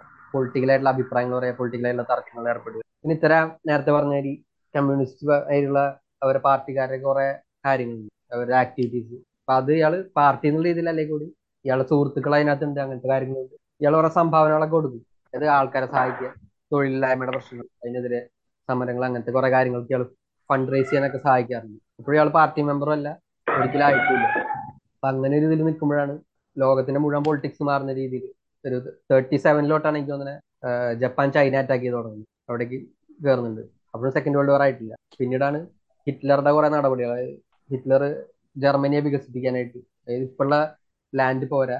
തൊട്ടപ്പുറത്തുള്ള പോളണ്ടിലും പിന്നെ ചെക്കോസ്ലോവക്യ അങ്ങനെ ഓസ്ട്രിയ അവിടെയൊക്കെ ജൂത ജർമ്മൻകാരും ജർമ്മൻ വംശജർ ഒരുപാട് പേരുണ്ട് അപ്പൊ അവരും കൂടി ചേർത്തിട്ട് ഒരു വലിയ ജർമ്മനി ഉണ്ടാക്കുക എന്നുള്ള ഒരു കൺസെപ്റ്റ് ഹിറ്റ്ലറുടെ. അപ്പൊ അതിന്റെ ഭാഗമായിട്ടാണ് ആദ്യം തന്നെ റൈൻ ലാൻഡ് എന്ന് പറഞ്ഞൊരു ഭാഗമുണ്ട് റൈൻ നദി ഓസ്ട്രിയ ഒക്കെ ആയിട്ട് ബന്ധപ്പെട്ടാന്ന് തോന്നുന്നു. ഒരു ജർമ്മനിയായിട്ട് ചേർന്ന് നടക്കുന്ന ഒരു ഏരിയയാണ് അപ്പൊ ആ ഏരിയനെ ഇയാളുടെ ജർമ്മനിയുടെ ഭാഗമായിട്ട് മാറ്റി. അപ്പോ ചുറ്റുള്ള ആൾക്കാർ നോക്കുമ്പോൾ കഴിഞ്ഞ യുദ്ധത്തിൽ തോറ്റ ആളാണ്. ഇനിയും പ്രശ്നങ്ങളൊന്നും ഉണ്ടാക്കരുത് സമാധാനം വേണമെന്ന രീതിയിൽ ആരും ഒന്നും പറഞ്ഞു അതിനുശേഷം ഹിറ്റ്ലർ നേരെ ഓസ്ട്രിയയിലേക്കാണ് കടന്നു കയറിയത് തൊട്ടടുത്തുള്ള അവിടെ ഒരു ഹിറ്റ്ലർ ജനിച്ച ഓസ്ട്രിയയാണ്. അപ്പൊ അവിടെ ഒരുപാട് ജർമ്മൻ സോക്കോൾഡ് ആര്യൻ വംശജർന്ന് ഇയാൾ പിന്നീട് വിശേഷിപ്പിച്ച ജർമ്മൻ വംശജർ ഒരുപാട് പേരുണ്ട്. അപ്പൊ അവരെയും കൂടി ജർമ്മൻ ഗ്രേറ്റർ ജർമ്മനിയുടെ ഭാഗമാക്കുന്ന ഓസ്ട്രിയ പിടിച്ചടക്കി അപ്പോഴും ബ്രിട്ടനെ പോലുള്ള രാജ്യങ്ങളെ നോക്കിയെന്ന് ഞാൻ പറഞ്ഞ നെവിൽ ചേംബർലൈൻ എന്ന് പറഞ്ഞ അവിടുത്തെ പ്രധാനമന്ത്രി സമാധാനവാദിയാണ്. ഇനിയൊരു യുദ്ധത്തിനുള്ള വന്നു കഴിഞ്ഞാൽ യൂറോപ്പ് നശിച്ചു എന്നുള്ളത് കൊണ്ട് സമാധാനം എങ്ങനെ വേണേൽ നിലനിർത്തണം.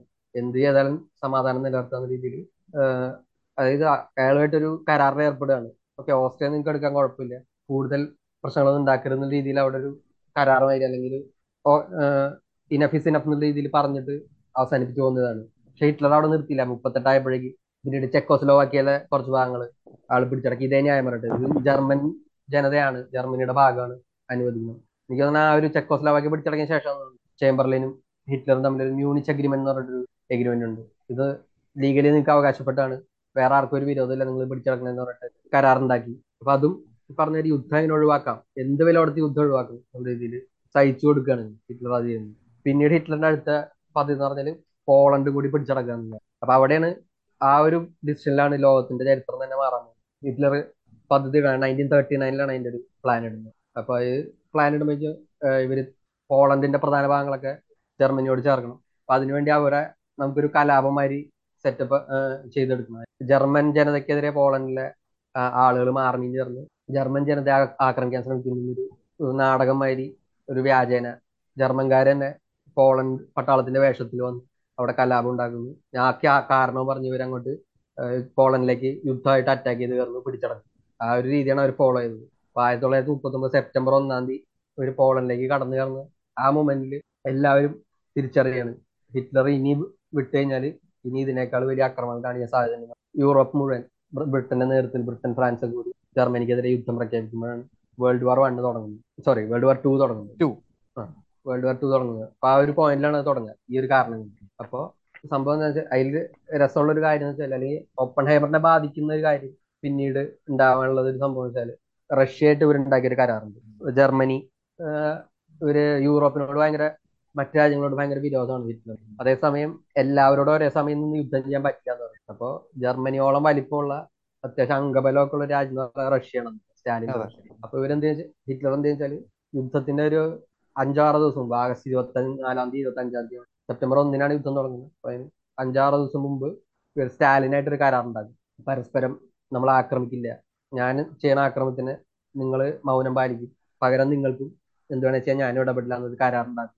അപ്പോൾ രണ്ട് ചേരിയായിട്ട് തിരിയുമ്പോൾ യൂറോപ്പിന്റെ ഫ്രാൻസ് ഇംഗ്ലണ്ട് പിന്നീട് ഒരു രണ്ടോ മൂന്നോ വർഷം കഴിഞ്ഞിട്ടാണ് അമേരിക്ക ജോയിൻ ചെയ്യുന്നത് അപ്പൊ അമേരിക്ക അവരൊക്കെ ഒരു സെക്ഷൻ ആവുകയും ഇപ്പുറത്തെ സൈഡിൽ ജർമ്മനിയുടെ ഒപ്പം ഒരു സൈലന്റ് പാർട്ട്ണർ എന്ന രീതിയിൽ റഷ്യ ആക്രമിക്കാതെ നിൽക്കുകയും ചെയ്യുന്ന ഒരു അങ്ങനെയാണ് യുദ്ധം തുടങ്ങുന്നത്. അപ്പോൾ കമ്മ്യൂണിസ്റ്റ് അനുഭാവമുള്ളവരൊക്കെ പ്രോ ജർമ്മൻ എന്നുള്ള രീതിയിൽ കൂടി വ്യാഖ്യാനിക്കപ്പെടുന്ന ഒരു കാലഘട്ടം. അങ്ങനെ ഒരു പൊളിറ്റിക്സ് ആണ് അവിടെ മുപ്പത്തി ആറ് തൊട്ട് മുപ്പത്തി ഒമ്പത് വരെയുള്ള. ഇപ്പോ ഓപ്പൺ ഹേമറിന്റെ ലൈഫിലേക്ക് കൂടുതൽ ഫോക്കസ് ചെയ്യുമ്പോൾ തേർട്ടി നയനിൽ വാർ തുടങ്ങി. ഫോർട്ടി ടൂവിലാണ് ആക്ച്വലി മൻഹാട്ടൻ പ്രോജക്ട് സ്റ്റാർട്ട് ചെയ്യാൻ അപ്പോ അതായത് ആറ്റം ബോംബ് എന്ന് പറയുന്ന ഒരു സാധനം ഒരുപക്ഷെ ഈ സത്യം പറഞ്ഞ ഈ ഇക്വേഷൻ ഈ ഈ മാസ് എനർജി ഇക്വലൻസ് എന്നുള്ള ഇക്വേഷൻ ഒക്കെ നയന്റീൻ നോട്ട് ഫൈവിലൊക്കെ തുടങ്ങിയതാണ്. പക്ഷെ അതിന് ഇങ്ങനെ ഒരു പ്രാക്ടിക്കൽ ഇംപ്ലിക്കേഷൻ ഉണ്ട്. ഒരുപക്ഷെ ജർമ്മൻകാർ അത് ആദ്യം യൂട്ടിലൈസ് ചെയ്തേക്കാം. അപ്പോ അതിനു മുമ്പ് എന്ന് പറഞ്ഞിട്ടാണ് ഈ മാൻഹാട്ടൻ പ്രോജക്റ്റ് ഒക്കെ അവർ സ്റ്റാർട്ട് ചെയ്യണത്. അപ്പം ഈ സിനിമയിൽ ആക്ച്വലി ഇത്തിരി സ്കിപ്പ് ചെയ്തോ സ്കിം ചെയ്തോ പോയിട്ടുള്ള ഒരു കാര്യമാണ്. എന്തുകൊണ്ട് ഓപ്പൻ ഹീമറിനെ തന്നെ ഡയറക്ടറായിട്ട് വെച്ചു? അല്ലെങ്കിൽ ഈ മാൻഹാട്ടൻ പ്രോജക്റ്റിന് ഹെഡായിട്ട് അതിൽ നേരത്തെ പറഞ്ഞ ഈ യുദ്ധം തുടങ്ങുന്ന കാലഘട്ടത്തിൽ ഒപ്പൻഹൈമറിന്റെ ലൈഫ് സാധാരണ കാരണം അമേരിക്ക അത് ബാധിച്ചിട്ട് യൂറോപ്പിലാണ് യുദ്ധം നടക്കുന്നത്. അമേരിക്ക വേറെ കോട്ട ഉണ്ടായതുകൊണ്ട് അവിടേക്ക് അത് എത്തിയിട്ടില്ലാത്തതുകൊണ്ട് അതിനു മുമ്പ് അതിനു മുമ്പ് ഇയാൾ അമേരിക്കയിലെത്തിയ വർഷം കൂടിയും പറയാം. ഒപ്പൻഹൈമർ കുറെ കാലമായിട്ട് അവിടെ തന്നെ ഉണ്ട്. അതായത് ഉം. ഇയാളുടെ ഒരു മുപ്പത്താറിലും അതിന് മുമ്പ് എനിക്ക് തോന്നുന്നു ഒരു ഇരുപത് ഇരുപത്തേഴൊക്കെ കഴിയുമ്പോഴത്തേക്ക് ആൾ അവിടെ എത്തിയിട്ടുണ്ടെന്നു. അവിടെ ഒരു അധ്യാപകനായിട്ട് ജോലിയാണ് പിന്നെ ചെറിയ ഇടയ്ക്കുള്ള അവരെ വിസിറ്റ് എന്ന് പറയുന്ന രീതിയിൽ ജർമ്മനിലൊക്കെ പോയിട്ടുണ്ടായിരുന്നുള്ളൂ അല്ലാതെ അവിടെ തന്നെയാണ് ഒരു ട്വന്റിന്റെ അവസാനം ഓൾമോസ്റ്റ് അയാളുടെ പഠിത്തം കഴിഞ്ഞിട്ട് ജോലി തുടങ്ങുന്ന തൊട്ട് തേർട്ടീസിൽ മുഴുവൻ അയാൾ അവിടെയാണ്. പിന്നെ അപ്പൊ സത്യം പറഞ്ഞാൽ ഈ വേൾഡ് വാറോ അങ്ങനത്തെ കാര്യങ്ങളോ അയാളെ ആ രീതിയിൽ അങ്ങനെ അഫക്ട് ചെയ്തിട്ടില്ല എന്ന് പറയാം. പക്ഷെ വൈ ഓപ്പൺ ചെയ്യുന്ന.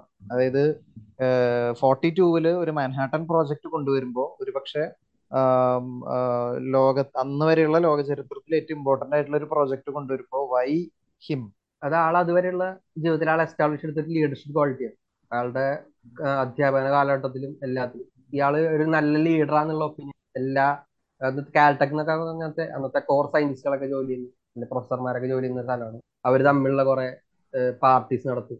അവർ ആശയപരമായ എക്സ്ചേഞ്ച് നടത്തും. അങ്ങനെയുള്ള അടുത്തൊക്കെ ഉള്ള ഒരു സംസാരം ഓപ്പൺ ഹെവന്റെ ഒരു ലീഡർഷിപ്പ് ക്വാളിറ്റിയാണ് അയാളുടെ അണ്ടറിലുള്ളവരെ കൊണ്ട് മികച്ച സൊല്യൂഷനിലേക്ക് എത്തിക്കാനുള്ള ആളുടെ ഒരു കഴിവ് അവരെ ഗൈഡ് ചെയ്യാനുള്ള ഒരു കഴിവ്. അങ്ങനെ ഓപ്പൺ ഹൈബറിന് അവിടെ ഒരു ഗുഡ് വിൽ ഉണ്ട്. അപ്പൊ അതേസമയം തന്നെ ഈ ഒരു യുദ്ധം നടന്നുകൊണ്ടിരിക്കുമ്പോൾ തന്നെ അമേരിക്ക നേരത്തെ പറഞ്ഞ നോക്കി നിൽക്കലുള്ളൂ യൂറോപ്പിലാണ് നടക്കുന്നത്. അപ്പൊ അങ്ങനെ ഇരിക്കുന്ന ഒരു കാലഘട്ടത്തിൽ നാൽപ്പതിലാണ് ബ്രിട്ടനിലേക്ക് ഡയറക്റ്റ് ആയിട്ട് ഒരു ബോംബിങ് നാപ്പതിലെന്നെങ്കിൽ ഫ്രാൻസ് അവർ പിടിച്ചടക്കുന്നത് ഈ ഒരു കാലഘട്ടത്തിൽ ജർമ്മനി. എന്നിട്ട് അവിടെ ഒരു കരാർ ഉണ്ടാക്കുന്നു സമാധാന കരാർ ഫ്രാൻസ്. അതിന്റെ ഭാഗമായിട്ടാണ് നമ്മുടെ ഡങ്കിർക്ക് ഇവന്റ് ഒക്കെ ഉണ്ടാവുന്നത്. അവിടെ ബ്രിട്ടീഷ് സോൾജേഴ്സിനെ രക്ഷിച്ചുകൊണ്ട് പോകുന്ന ഒരു ഇവന്റ് ഡങ്ക് അതിനുശേഷം ബ്രിട്ടനിലേക്ക് ഡയറക്റ്റ് ബാറ്റിൽ ഓഫ് ബ്രിട്ടൻ ആണ് ഫോർട്ടീസിലെ നയന്റീൻ ഫോർട്ടീൻ നേരിട്ടൊരു വ്യോമാക്രമണം. ബ്രിട്ടനിലെ ബിൽഡിങ്ങുകൾ മുഴുവൻ ബോംബിട്ട് തകർന്നു. അത് കഴിഞ്ഞിട്ട് നയന്റീൻ ഫോർട്ടി വണ്ണിൽ ഡിസംബർ ഏഴിനാണ് ജപ്പാൻകാർ പേൾ ഹാർബർ അറ്റാക്ക് ചെയ്തത്. അതാണ് അമേരിക്കയെ ട്രിഗർ ചെയ്യുന്ന ഒരു ഇവന്റ് അതുവരെ ആ യുദ്ധത്തിലില്ലായിരുന്ന അമേരിക്കയെ ഒരാവശ്യമില്ലാതെ വലിച്ചഴച്ചൊരു ഇവന്റ് ആണ് പേൾ ഹാർബർ അറ്റാക്ക് അപ്പൊ ആ ഒരു കാരണത്തോട് കൂടിയാണ് അമേരിക്കൻ ഗവൺമെന്റ് യുദ്ധം ചെയ്യണമെന്നൊരു യുദ്ധത്തിൽ ജോയിൻ ചെയ്യുന്നത്. അതായത് പേഴ്സണൽ ലൈഫിലേക്ക് പൊളിറ്റിക്സ് വന്നപ്പോ എങ്ങനെയാണോ ഇയാൾ കുറച്ചുകൂടി ആക്റ്റീവ് പൊളിറ്റിക്സ് പൊളിറ്റിക്സിലേക്ക് വന്നത്. അതേപോലെ തന്നെയാണ് സത്യം പറഞ്ഞൊരു വേണമെങ്കിൽ അനലോഗസ് ആയിട്ട് പറയാം അമേരിക്ക പൊളിറ്റിക്സിലേക്ക് വന്നത്. അല്ല സോറി ഈ വാറിലേക്ക് വന്നത്. അത് കഴിഞ്ഞിട്ട് ഫോർട്ടി ഫൈവിൽ ഈ സാധനം ടെസ്റ്റ് ചെയ്യും.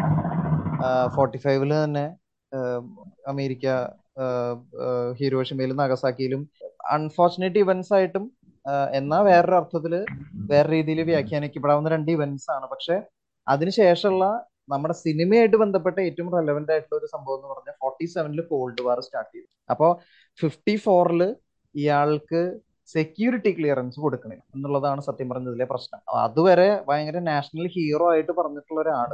ഇപ്പോ ഇന്ത്യയിലെ ഏറ്റവും പ്രധാനപ്പെട്ട ഒരു സയന്റിസ്റ്റിന് ഇന്ത്യ സെക്യൂരിറ്റി ക്ലിയറൻസ് കൊടുക്കണില്ല എന്ന് പറയുന്ന ഒരു വിരോധാഭാസം ഫിഫ്റ്റി ഫോറിൽ നടക്കും.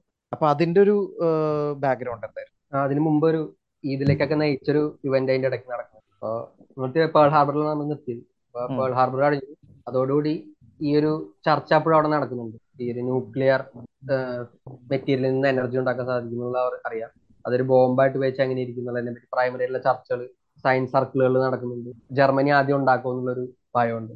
അങ്ങനെ ഇരിക്കുമ്പോഴാണ് ലെസ്ലി ഗ്രൂസ് എന്ന് പറഞ്ഞുണ്ട് ഓഫീസറുടെ പേര്. അതിൽ മാറ്റ് ഡാമൻ എന്ന് പറഞ്ഞ ആക്ടർ പ്ലേ ചെയ്തൊരു ക്യാരക്ടർ പട്ടാളക്കാരന്റെ ക്യാരക്ടർ ഇവരെ കോർഡിനേറ്റ് ചെയ്യുന്നൊരു മിലിറ്ററി. ഓഫീസർ ലെസ്ലി ഗ്രൂസ് എന്നാണ് ആ വ്യക്തിയുടെ പേര് ആൾ അപ്രോച്ച് ചെയ്യും. ഈ അവിടുത്തെ ഏറ്റവും ന്യൂക്ലിയർ ഫിസിക്സിലും ക്വാണ്ടം മെക്കാനിക്സിലൊക്കെ എക്സ്പേർട്ട് ആയിട്ടുള്ള ആൾക്കാരെ അപ്രോച്ച് ചെയ്തിട്ട് ഇങ്ങനെ ഒരു ആശയം പറഞ്ഞു നമുക്കൊരു ബോംബ് ഉണ്ടാക്കണം. അപ്പൊ ആരാണ് അതിന് ലീഡർഷിപ്പ് ഏറ്റെടുക്കുക? പലയിടത്തും അന്വേഷിക്കുമ്പോൾ ഓപ്പൺ ഹൈമറിന്റെ പേരാണ്. കാരണം കൂടുതൽ ഏറ്റവും ഇന്റലക്ട് ഇന്റലക്ട് ആണ് ലീഡർഷിപ്പ് ക്വാളിറ്റി വളരെ കൂടുതലാണ് അയാളാണ് നയിക്കാൻ ഏറ്റവും നല്ലതെന്ന രീതിയിലാണ് ഒപ്പീനിയൻസ് വരും അങ്ങനെയാണ് അതിൽ ലെസ്ലി ഗ്രൂസ് ഈ ഓപ്പൺ ഹൈവറിനെ അപ്രോച്ച് ചെയ്യുന്നത്. നിങ്ങൾ ലീഡ് ചെയ്യണം. എന്ന രീതിയിൽ. അപ്പൊ അതെങ്ങനെ വേണമെന്നുള്ളതൊക്കെ ചർച്ച വരുന്ന ആ ഒരു പോയിന്റിലാണ് അപ്പോ ആദ്യത്തെ പ്രശ്നം വെച്ചാൽ ഇത് ടോപ്പ് സീക്രട്ട് പ്രോജക്റ്റ് ആണ് മാൻഹട്ടൻ ഒരു തരത്തിലും ലീക്ക് ആവാൻ പാടില്ല.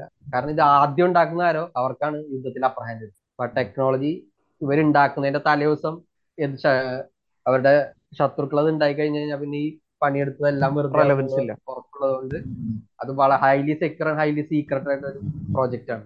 അപ്പൊ ഇതിൽ ആദ്യം വേണ്ടെന്ന് വെച്ചാൽ ഞാൻ നേരത്തെ പറഞ്ഞ ആ ഒരു പൊളിറ്റിക്സ് ആണ് വരിക. സ്റ്റാലിനും ഹിറ്റ്ലറും തമ്മിൽ ഉണ്ടാക്കിയ കരാർ പ്രകാരം റഷ്യ ഡയറക്ട്ലി കൂടിയിട്ട് pro Russian sorry pro German രീതിയിലാണ് നിൽക്കുന്നത്. കാരണം ഒരു ന്യൂട്രൽ സ്റ്റാൻഡാണ് റഷ്യക്ക് ജർമ്മനിയായിട്ട് കരാറുണ്ട്. അപ്പൊ തന്നെ റഷ്യ എന്ന് പറയുമ്പോൾ തന്നെ കമ്മ്യൂണിസ്റ്റ് രാജ്യമാണ്.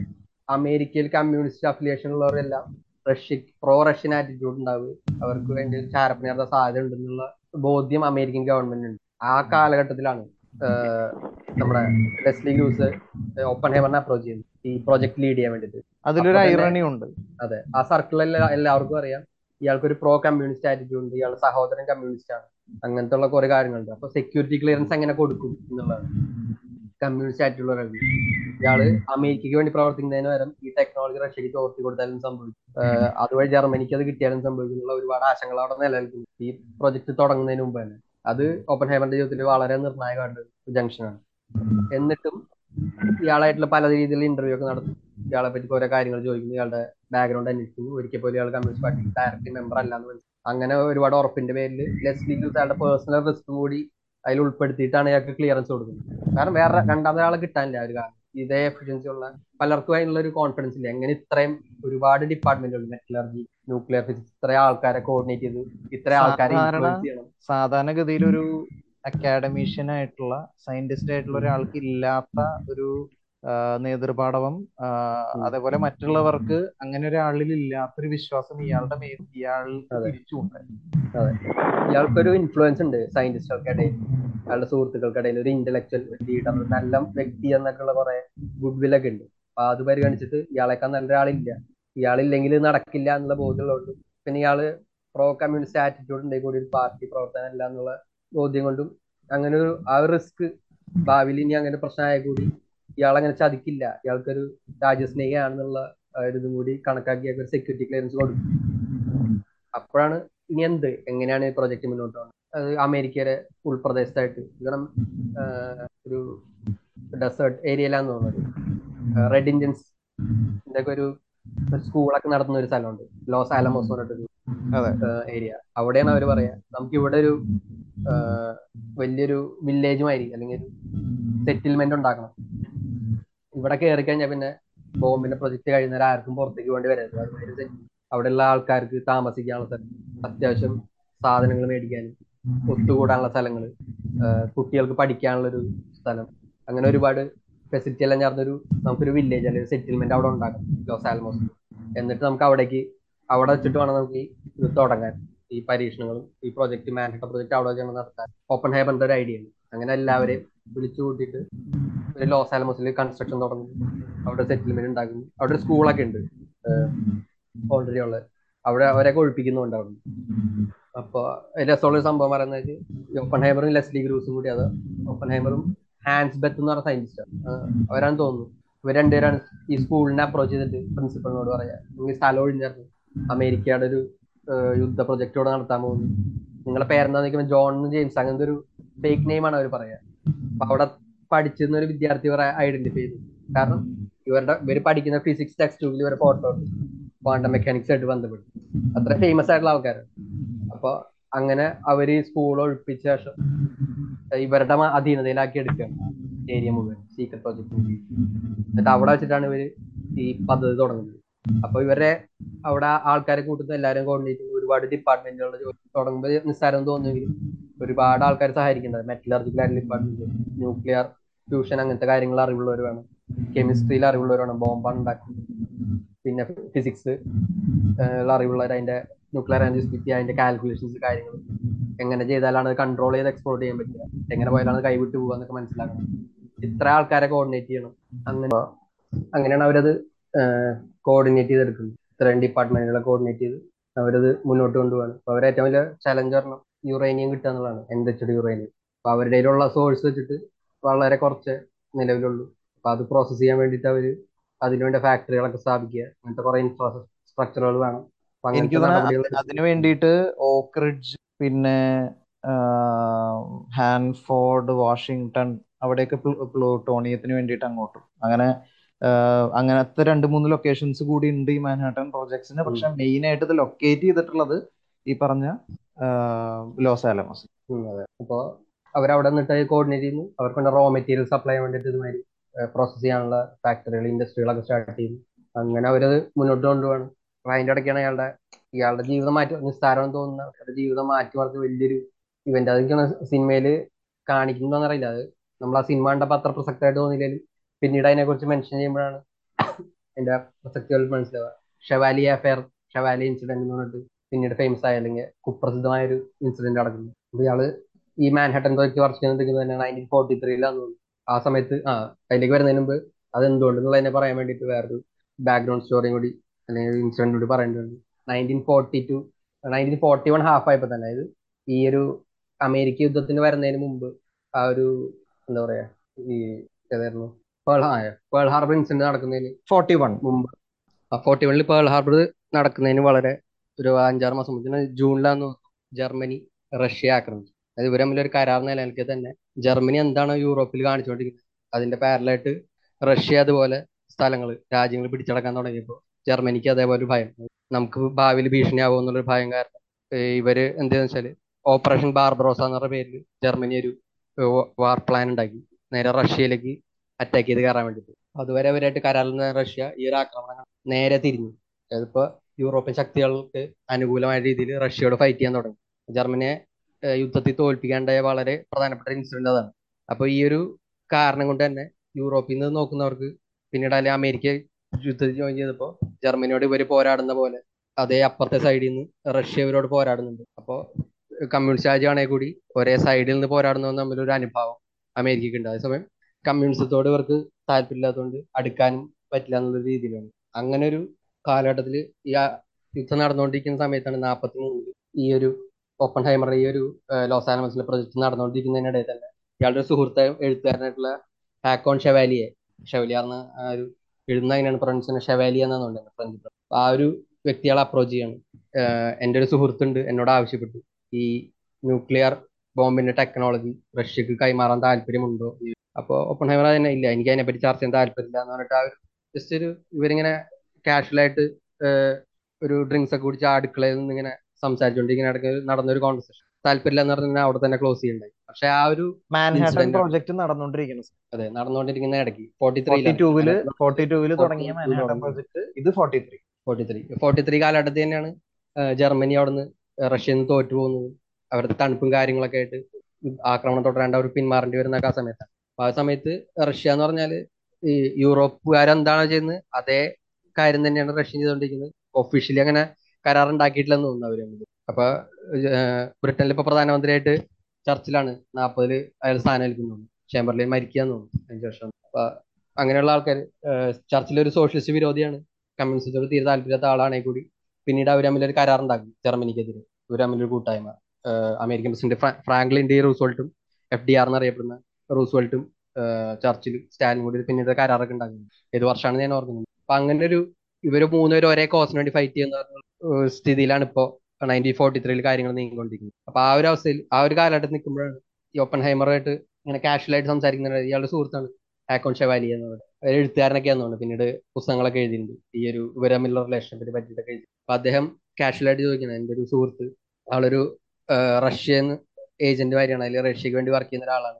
ഇവിടെ ഒരു പ്രൊഫസറാണ് എൽട്ടൺ ടൺ അങ്ങനെ എന്തോ ആണ് അയാളുടെ പേര്. എനിക്ക് കൃത്യമായിട്ട് ഓർമ്മ അപ്പൊ അയാൾ എന്നോട് ചോദിച്ചു നിങ്ങൾ വർക്ക് ചെയ്യുന്ന ആ ഒരു ന്യൂക്ലിയർ പ്രൊജക്ടിന്റെ അതിന്റെ ഒരു ടെക്നോളജി റഷ്യക്കാർക്ക് കൈമാറാൻ താല്പര്യമുണ്ടോ? ഉടനെ ഓപ്പൺ ഹൈമർ ഇല്ല. എനിക്ക് താല്പര്യമില്ല എന്ന് പറഞ്ഞത് ഒഴിവാക്കാണ് പക്ഷെ ആ ഇൻസിഡന്റ് ആണ് പിന്നീട് ഇയാളെ മുഴുവൻ കുഴപ്പത്തിലും കൊണ്ട് ചാടിക്കുന്നത് ഇയാളുടെ സെക്യൂരിറ്റി ക്ലിയറൻസ് എടുത്തു കളയാനും പിന്നീട് ഇയാളെ കമ്മ്യൂണിസ്റ്റ് ചാരൻ അല്ലെ രാജ്യദ്രോഹി എന്ന രീതിയിലൊക്കെ ആ ഒരു രീതിയിലൊക്കെ നരേറ്റീവ് കൊണ്ടുപോകാനും വിചാരണയ്ക്കൊക്കെ അവിടം വരെ എത്തിച്ച ഒരു ഇൻസിഡന്റിലെ പ്രധാന കീ ആയിട്ടുള്ള ഒരു സംഭവമാണ് ഈ ഒരു ഷെവാലി അഫയർ എന്ന് അറിയപ്പെടുന്ന ഈ ഒരു സംഭവം. അത് നാൽപ്പത്തി മൂന്നിലാണ് അതാണ് പിന്നീട് അയാളെ ഏറ്റവും വലിയ കുഴപ്പത്തിൽ കൊണ്ട് അടിക്കുന്നത് അതിനുവേണ്ടി ഉപയോഗിക്കപ്പെട്ട ഒരു സംഭവം ഈ ഒരു ഇൻസിഡന്റ് ആണ്. അത് ആ ഒരു കാലഘട്ടത്തിൽ തന്നെ ഈ ഒരു ഓപ്പൺ ഹൈമന്റെ ഒരു പാസ്റ്റുള്ളതുകൊണ്ടും ഇങ്ങനത്തെ കുറെ കാര്യങ്ങളിലുകൊണ്ട് പാരലൽ ആയിട്ടൊരു എനിക്ക് തോന്നുന്നു ഒരു നാൽപ്പതുകളിൽ തന്നെ എഫ് ഡി ഐ അവരൊക്കെ സർവൈലൻസ് ചെയ്യുന്നുണ്ട്. അവരുടെ ഫോൺ കോളുകൾ ടാപ്പ് ചെയ്യുന്നുണ്ട്.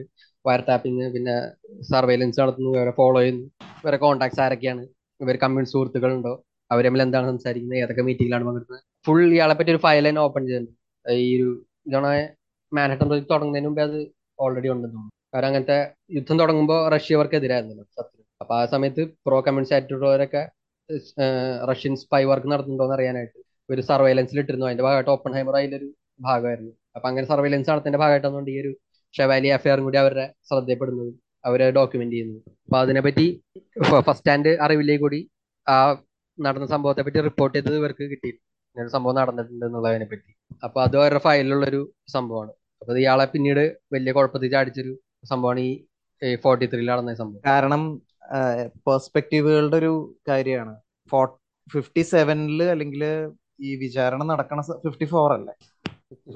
ഫിഫ്റ്റി ഫോർ ആ സമയത്ത് കോൾഡ് വാറിന്റെ സമയമായതുകൊണ്ട് അതിന്റെ പേഴ്സ്പെക്ടീവിലാണ് ഇവർ ഈ കാര്യങ്ങൾ നോക്കുന്നത്. അപ്പോ ഓപ്പൻ ഹേമർ ഇല്ലാതെ ഒരു പ്രൊജക്ട് മുന്നോട്ട് കൊണ്ടുപോകാൻ പറ്റാത്തൊരു അവസ്ഥയിൽ ഓപ്പൻ ഹേമറിനെ അനലൈസ് ചെയ്യണം ഒരു സിവിൽ ഒരു ഒരു ഫിഫ്റ്റി ഫോർ ഒരു കോൾഡ് വാറിന്റെ സമയത്ത് തിരിഞ്ഞു നിന്നിട്ട് ഈ കാര്യങ്ങൾ ഫില്ലിംഗ് ബാക്ക് ദി ഡോട്ട്സ് ഭയങ്കര ഒരു പെർസ്പെക്റ്റീവിന്റെ ഒരു കാര്യമാണ്. അപ്പൊ ഈ ഒരു സംഭവം കഴിഞ്ഞു പിന്നീട് അവർ ഇത് വെച്ചാ നടക്കുന്ന സമയത്ത് വളരെ കാഷ്വൽ ആയിട്ടുള്ള ഒരു കോൺവെർസേഷൻ പിന്നീടാണ് ഇതിന് പ്രാധാന്യം വരുന്നത്. പിന്നെ ആ കോൺവെർസേഷൻ കഴിഞ്ഞു. അവർ പിന്നെ അതിന്റെ ഗവേഷണങ്ങളിലേക്ക് പോകുന്നു. അവരെ പലരും കോർഡിനേറ്റ് ചെയ്യുന്നു. അവ- അവരുടേതായ ഒരു ലൈഫ് അവിടെ ഉണ്ടാവും. ലോസ് ആൽമോസ് അവധി സമയങ്ങളിൽ അവർ അവരുടേതായ ആഘോഷങ്ങൾ. ആരും പുറത്തു പോകുന്നു അവരൊക്കെ ആ ഒരു ലോസ് ആൽമോസ് സെറ്റിൽമെന്റ് അകത്താണ് അവർ പുറത്തേക്ക് പോകാനുള്ള സെക്യൂരിറ്റി ക്ലിയറൻസ് ഒന്നുമില്ല. അതിന്റെ ഇടയ്ക്ക് പാരലായിട്ട് വേറെ ഒരു പ്രധാനപ്പെട്ട സമാജം. ഇവരെ കൂട്ടത്തിലുള്ള ഒരാൾ പേര് ഞാൻ മറന്നു. പുള്ളി ഒരു വേറെ ഐഡിയ കൊണ്ടുവരും. നമുക്ക് ന്യൂക്ലിയർ ബോംബിനേക്കാളും അല്ലെങ്കിൽ ഒരു പ്ലൂട്ടോണിയം യുറേനിയം ബോംബിനേക്കാളും എഫിഷ്യന്റ് ആയിട്ടുള്ള ഒരു ഹൈഡ്രജൻ ബോംബ് ഉണ്ടാക്കാൻ ഐഡിയ ആയിട്ട് വരുന്നുണ്ട്. ഓപ്പൺ ഹൈമർ അത് വേണ്ട അത് ഓൾറെഡി അത് ടെക്നിക്കലി എത്രത്തോളം നടക്കുമെന്ന് ഉറപ്പില്ല. ഞാൻ നടന്നാൽ തന്നെ എത്രത്തോളം ഡിസ്ട്രക്റ്റീവ് ആയിരിക്കും പറയാൻ പറ്റും അത് ഉണ്ടാക്കുന്നത് നമുക്ക് തന്നെ ഡിസ്ട്രക്റ്റീവ് ആയി മാറാൻ സാധ്യത അതെ കൺട്രോൾ ചെയ്യാൻ പറ്റാത്ത ഒരു സംഭവം. അങ്ങനത്തെ കുറെ ചർച്ചകൾ നടക്കും പക്ഷെ അയാൾ അത് പിണങ്ങി പോകാൻ സമ്മതിക്കില്ല. ഇത് പ്രപ്പോസ് ചെയ്ത ആളോട് പറയും താങ്കളോട് നിന്നോളൂ നിങ്ങളുടെ കൂടെ നിന്നോളൂ. താങ്കൾ പാരലായിട്ട് ഗവേഷണം ഇപ്പൊ പുറത്തു കൊണ്ട ഞങ്ങളോടൊപ്പം താങ്കളും വേണം എന്നുള്ള രീതിയിൽ ആളെ നിർത്തിയാൽ പക്ഷെ ഈ ഒരു ബോംബിന് ഞാൻ അപ്രൂവ് ചെയ്യില്ല എന്ന രീതിയിലുള്ള ആറ്റിറ്റ്യൂഡാണ് കേട്ടോ അപ്പൊ അതിന്റെ പാരലായിട്ട് അങ്ങനെ ഒരു സംഭവമുണ്ട്. ഇതും പിന്നീട് വിചാരണയിൽ ഒരു നിർണായകമായിട്ട് ഘടകമായിട്ട് വരും ഇയാൾ ഹൈഡ്രജൻ ബോംബിനെ ഒപ്പോസ് ചെയ്തു. അല്ലെങ്കിൽ ബോംബിന് വിരുദ്ധമാണ് അത് അമേരിക്കയ്ക്ക് വിരുദ്ധമാണ് എന്നുള്ള രീതിയിലേക്ക് വ്യാഖ്യാനിക്കാവുന്ന ഒരു രീതിയിലേക്ക് പിന്നീട് കൊണ്ടുപോകും. പക്ഷെ അപ്പോഴും ഇയാളുടെ ഇതാണ്. അതായത് അന്ന് അന്നൊരു പക്ഷെ ഹൈഡ്രജൻ ബോംബ് ആയിരുന്നെങ്കിൽ അമേരിക്ക കൂടുതൽ ബിഗറായേനെ ബിഗർ ആയേനെ. അതായത് ഫിഫ്റ്റീസ് ഫോറിൽ ഈ വിചാരണയൊക്കെ നടത്തുമ്പോ പ്യോർലി ഒരു അമേരിക്കൻ പെർസ്പെക്റ്റീവിലാണ് ഇതെല്ലാം കാണുന്നത്. അമേരിക്കയെ ഫോർട്ടി നയനിൽ എനിക്ക് തോന്നുന്നു റഷ്യക്കാരും ന്യൂക്ലിയർ ശക്തിയായി മാറി. വളരെ പെട്ടെന്ന് തന്നെ. ഒരു പ്രതീക്ഷിച്ച് അത്രയും നേരത്തെ ഒരു പ്രതീക്ഷിച്ചില്ല. അപ്പൊ ആ സമയത്ത് ഓൾറെഡി ഇപ്പൊ അമേരിക്കയുടെയും റഷ്യയുടെയും ന്യൂക്ലിയർ ഉണ്ട്. അപ്പൊ നമുക്ക് അതിലും വലുത് എന്തെങ്കിലും വേണം. ഈ കോൾഡ് വാറിൽ നമുക്ക് അപ്പർ ഹാൻഡ് കിട്ടില്ല എന്നുള്ളതുകൊണ്ട് ഹൈഡ്രജൻ ബോംബിനെ പ്രോത്സാഹിപ്പിക്കും. അപ്പോഴും ഓപ്പൺ ഹൈമറിന്റെ നിലപാട് എഗൈൻസ്റ്റ് ആണ്. ഓൾറെഡി അപ്പൊ ഹിറോഷിമ നാഗസാക്കി കഴിഞ്ഞിരുന്നു. അപ്പൊ ഇനി അതിനേക്കാൾ വലുതെന്ന് പറഞ്ഞാൽ അയാൾക്ക് എത്തിക്കലി യോജിക്കാൻ പറ്റാത്ത ഒരു സംഭവമായിരുന്നു. അപ്പൊ അതിനെ ഹൈഡ്രജൻ ബോംബിനെ ആൾ ഈ വിചാരണ നടക്കുമ്പോഴേക്കും ഓപ്പൻ ഹേമർ സത്യം പറഞ്ഞ ഓൾറെഡി ഇട്ട ബോംബ് തന്നെ അതായത് ആ പരീക്ഷണത്തിനെ തന്നെ അയാൾ റിഗ്രറ്റ് ചെയ്യുന്ന ഒരു സമയം. പരസ്യമായിട്ട് ആളിങ്ങനെ റിഗ്രറ്റ് ചെയ്യുന്നു പറഞ്ഞില്ലേ കൂടി ന്യൂക്ലിയർ എനർജി ആയിട്ട് ബന്ധപ്പെട്ട ന്യൂക്ലിയർ ബോംബായിട്ടുള്ള കാര്യങ്ങൾ പബ്ലിക് ഡൊമൈനിലേക്ക് എത്തിക്കണം. എല്ലാ രാജ്യങ്ങൾക്കും ആക്സസ് കൊടുക്കണം. അങ്ങനെ എല്ലാവരുടെയും ഒരു ന്യൂക്ലിയർ ടെക്നോളജി ആക്സസ് ചെയ്ത് കഴിഞ്ഞാൽ പിന്നെ ഈ ബോംബ് ഭീഷണി ഉണ്ടാവില്ല എന്നുള്ള കൺസെപ്റ്റിലേക്ക് ആൾ വന്നു റിഗ്രറ്റ് ചെയ്യുന്നു പരസ്യമായി പറഞ്ഞില്ലേ കൂടി. അത് പിന്നെ ഇപ്പൊ ആ പ്രസംഗമൊക്കെ ഉണ്ടല്ലോ. ഭയങ്കര ഫേമസ് ആയിട്ടുള്ള ഇപ്പോഴും യൂട്യൂബിൽ നമുക്ക് കാണാലോ പ്രസംഗം. അപ്പൊ അതിൽ പറഞ്ഞ കഴിഞ്ഞാൽ അതൊരു ട്രീസൺ ആയിട്ട് വിലയിരുത്തുന്നതുകൊണ്ട് അതെ. അടക്കിയാണ് പറഞ്ഞിരുന്നത്. അടക്കിയാണ് പറഞ്ഞത്. അതെ. ഈ ഒരു രീതിയിൽ അപ്പൊ ബാക്ക് ടു ന്യൂക്ലിയർ ബോംബ് പറയുകയാണെങ്കിൽ പിന്നീട് അവർ ആ ഗവേഷണം തുടങ്ങി ഓൾമോസ്റ്റ് ഫോർട്ടി ഫൈവിൽ എത്തിക്കഴിയുമ്പോഴത്തേക്കും റഷ്യ റഷ്യ ഒരു സൈഡിൽ നിന്നും യൂറോപ്യൻ ബ്രിട്ടൻ അവരൊക്കെ മറ്റേ സൈഡിൽ നിന്ന് ആക്രമിച്ചു ജർമ്മനിയുടെ തോൽവി ഏകദേശം ഒറ്റപ്പെട്ടു. തീരുമാനമായി കഴിഞ്ഞു. അതെ. തോൽക്കുന്ന ഉറപ്പായി. അപ്പൊ ഫോർട്ടി ഫൈവിലേക്ക് വന്ന ഏപ്രിൽ മുപ്പാം തീയതി കഴിഞ്ഞു. ഒന്നാം തീയതിയാണ് ഹിറ്റ്ലർ ആത്മഹത്യ ചെയ്യുന്നത്. അപ്പൊ അങ്ങനെ ഹിറ്റ്ലർ ആത്മഹത്യ ചെയ്യുന്നു. അതായത് ഹിറ്റ്ലറിന്റെ പിറന്നാളിന്റെ പിറ്റേ ദിവസം അയാൾ ആത്മഹത്യ ചെയ്യുന്നു. അതിനെ തുടർന്ന് ജോസഫ് ഗോബിൾസ് അവരൊക്കെ അവരൊക്കെ ആ ബങ്കറിൽ ഒരു ബങ്കറിലാണ് അവസാന കാലം കഴിഞ്ഞത് ആ ഒരു ബെർലിനിൽ അപ്പൊ അവരെല്ലാവരും ആത്മഹത്യ ചെയ്യുന്നു. ഹിറ്റ്ലറിന്റെ ബോഡി കത്തിച്ച് കളയുന്നു. കാരണം മെയ് ഏഴാം തീയതിയോടുകൂടി ജർമ്മനി സറണ്ടർ ചെയ്തു. അപ്പൊ ഇവർ ഈ ബോംബ് ഉണ്ടാക്കുന്ന തന്നെ ജർമ്മനിക്കെതിരെ പ്രയോഗിക്കുകയാണ്. അപ്പൊ പിന്നെ അവർക്ക് സംശയമാകുന്നു. ഇനി ഈ ബോംബ് തുടരണ വേണ്ടോ എന്നുള്ളത്. മെയ് മാസം ഒന്നോടുകൂടി ഹിറ്റ്ലർ സൂയിസൈഡ് ചെയ്തു അതെ. പിന്നീട് അവർ ഏഴാം തീയതിയോടുകൂടി ജർമ്മനി സറണ്ടർ ചെയ്തു. ജർമ്മനി ആയിട്ടുള്ള യുദ്ധം അവിടെ അവസാനിച്ചു. അതേസമയം പാരലായിട്ട് ജപ്പാനിൽ യുദ്ധം നടന്നുകൊണ്ടിരിക്കും ജപ്പാനുമായിട്ട്. ഇതുവരെ സറണ്ടർ ചെയ്തിട്ടില്ല. അപ്പൊ ഇവരുടെ ഇടയിൽ ഒരു കൺഫ്യൂഷൻ വരുന്നത് വെച്ചാൽ ഇനി ആ ബോംബിന് പ്രസക്തി ഉണ്ടോ? അതെ. ഇനി എന്താ ഇനി അത് തുടരണം എന്നുള്ളതാണ്. പക്ഷെ അതേസമയം ഗവൺമെന്റിൽ നിന്നുള്ള പ്രഷർ വരും. തുടരണം എന്നുള്ളത് തന്നെ. ആ സമയത്ത് നയന്റീൻ ഫോർട്ടി ഇവർ ജർമ്മനി കീഴടക്കുന്നതിന് വളരെ ദിവസങ്ങൾക്ക് മുമ്പ് മറ്റാണ്. പത്ത് പതിനഞ്ച് ദിവസങ്ങൾക്ക് മുമ്പാണ് റൂസ്വെൽറ്റ് അമേരിക്കൻ പ്രസിഡന്റ് മരിച്ചു പകരം ഹാരി ട്രൂമാൻ പുതിയ പ്രസിഡന്റായിട്ട് ആയിട്ട് ചുമതലയേൽക്കുന്നത് അപ്പൊ ഹാരി ട്രൂമാനെ സംബന്ധിച്ചിടത്തോളം യുദ്ധം പെട്ടെന്ന് അവസാനിപ്പിക്കണം. ഇനി ജപ്പാൻ ബാക്കിയുണ്ട്. അതിന് നീട്ടിക്കൊണ്ടുപോകാൻ പറ്റില്ല. ഇപ്പൊ തന്നെ ഒരുപാട് അമേരിക്കൻ സൈനികർ കൊല്ലപ്പെട്ടു. പരമാവധി ആൾക്കാരൊക്കെ അസ്വസ്ഥരാണ്. അമേരിക്കയിലെ പല ഫാമിലീസിനോട് നമ്മൾ സമാധാനം പറയും എന്ന രീതിയിലൊക്കെ ആ രീതിയിലൊക്കെയാണ് അവരെ ചർച്ചകൾ പോകുന്നത്. ഇനിയും കൂടുതൽ കുരുതി കൊടുക്കാൻ വയ്യ. എത്രയും പെട്ടെന്ന് യുദ്ധം അവസാനിപ്പിക്കണം. അതിന് എന്ത് ചെയ്യാൻ പറ്റും എന്നുള്ള ഒരു സംഭവം വരുമ്പോഴാണ് ഇവർ തീരുമാനിക്കുന്നത്. ഇപ്പൊ ഉണ്ടാക്കിയ ന്യൂക്ലിയർ ബോംബ് എത്രയും പെട്ടെന്ന് എടുത്തിട്ട് ജപ്പാനിൽ അതിനെ പൊട്ടിക്കാന്നുള്ളത് പിന്നെ ജപ്പാനെ പറ്റി പറഞ്ഞ മാതിരി അവർ പിടിച്ച പിടിയാലെ നിൽക്കും ഉടുമ്പ് പോലെയാണ്. അവർ നശിച്ചാലും മൊത്തം ഡിസ്ട്രക്ട് ചെയ്തിട്ടേ അവർ പോവുള്ളൂ എന്നുള്ളൊരു ഇമേജറി കൂടിയുണ്ട്.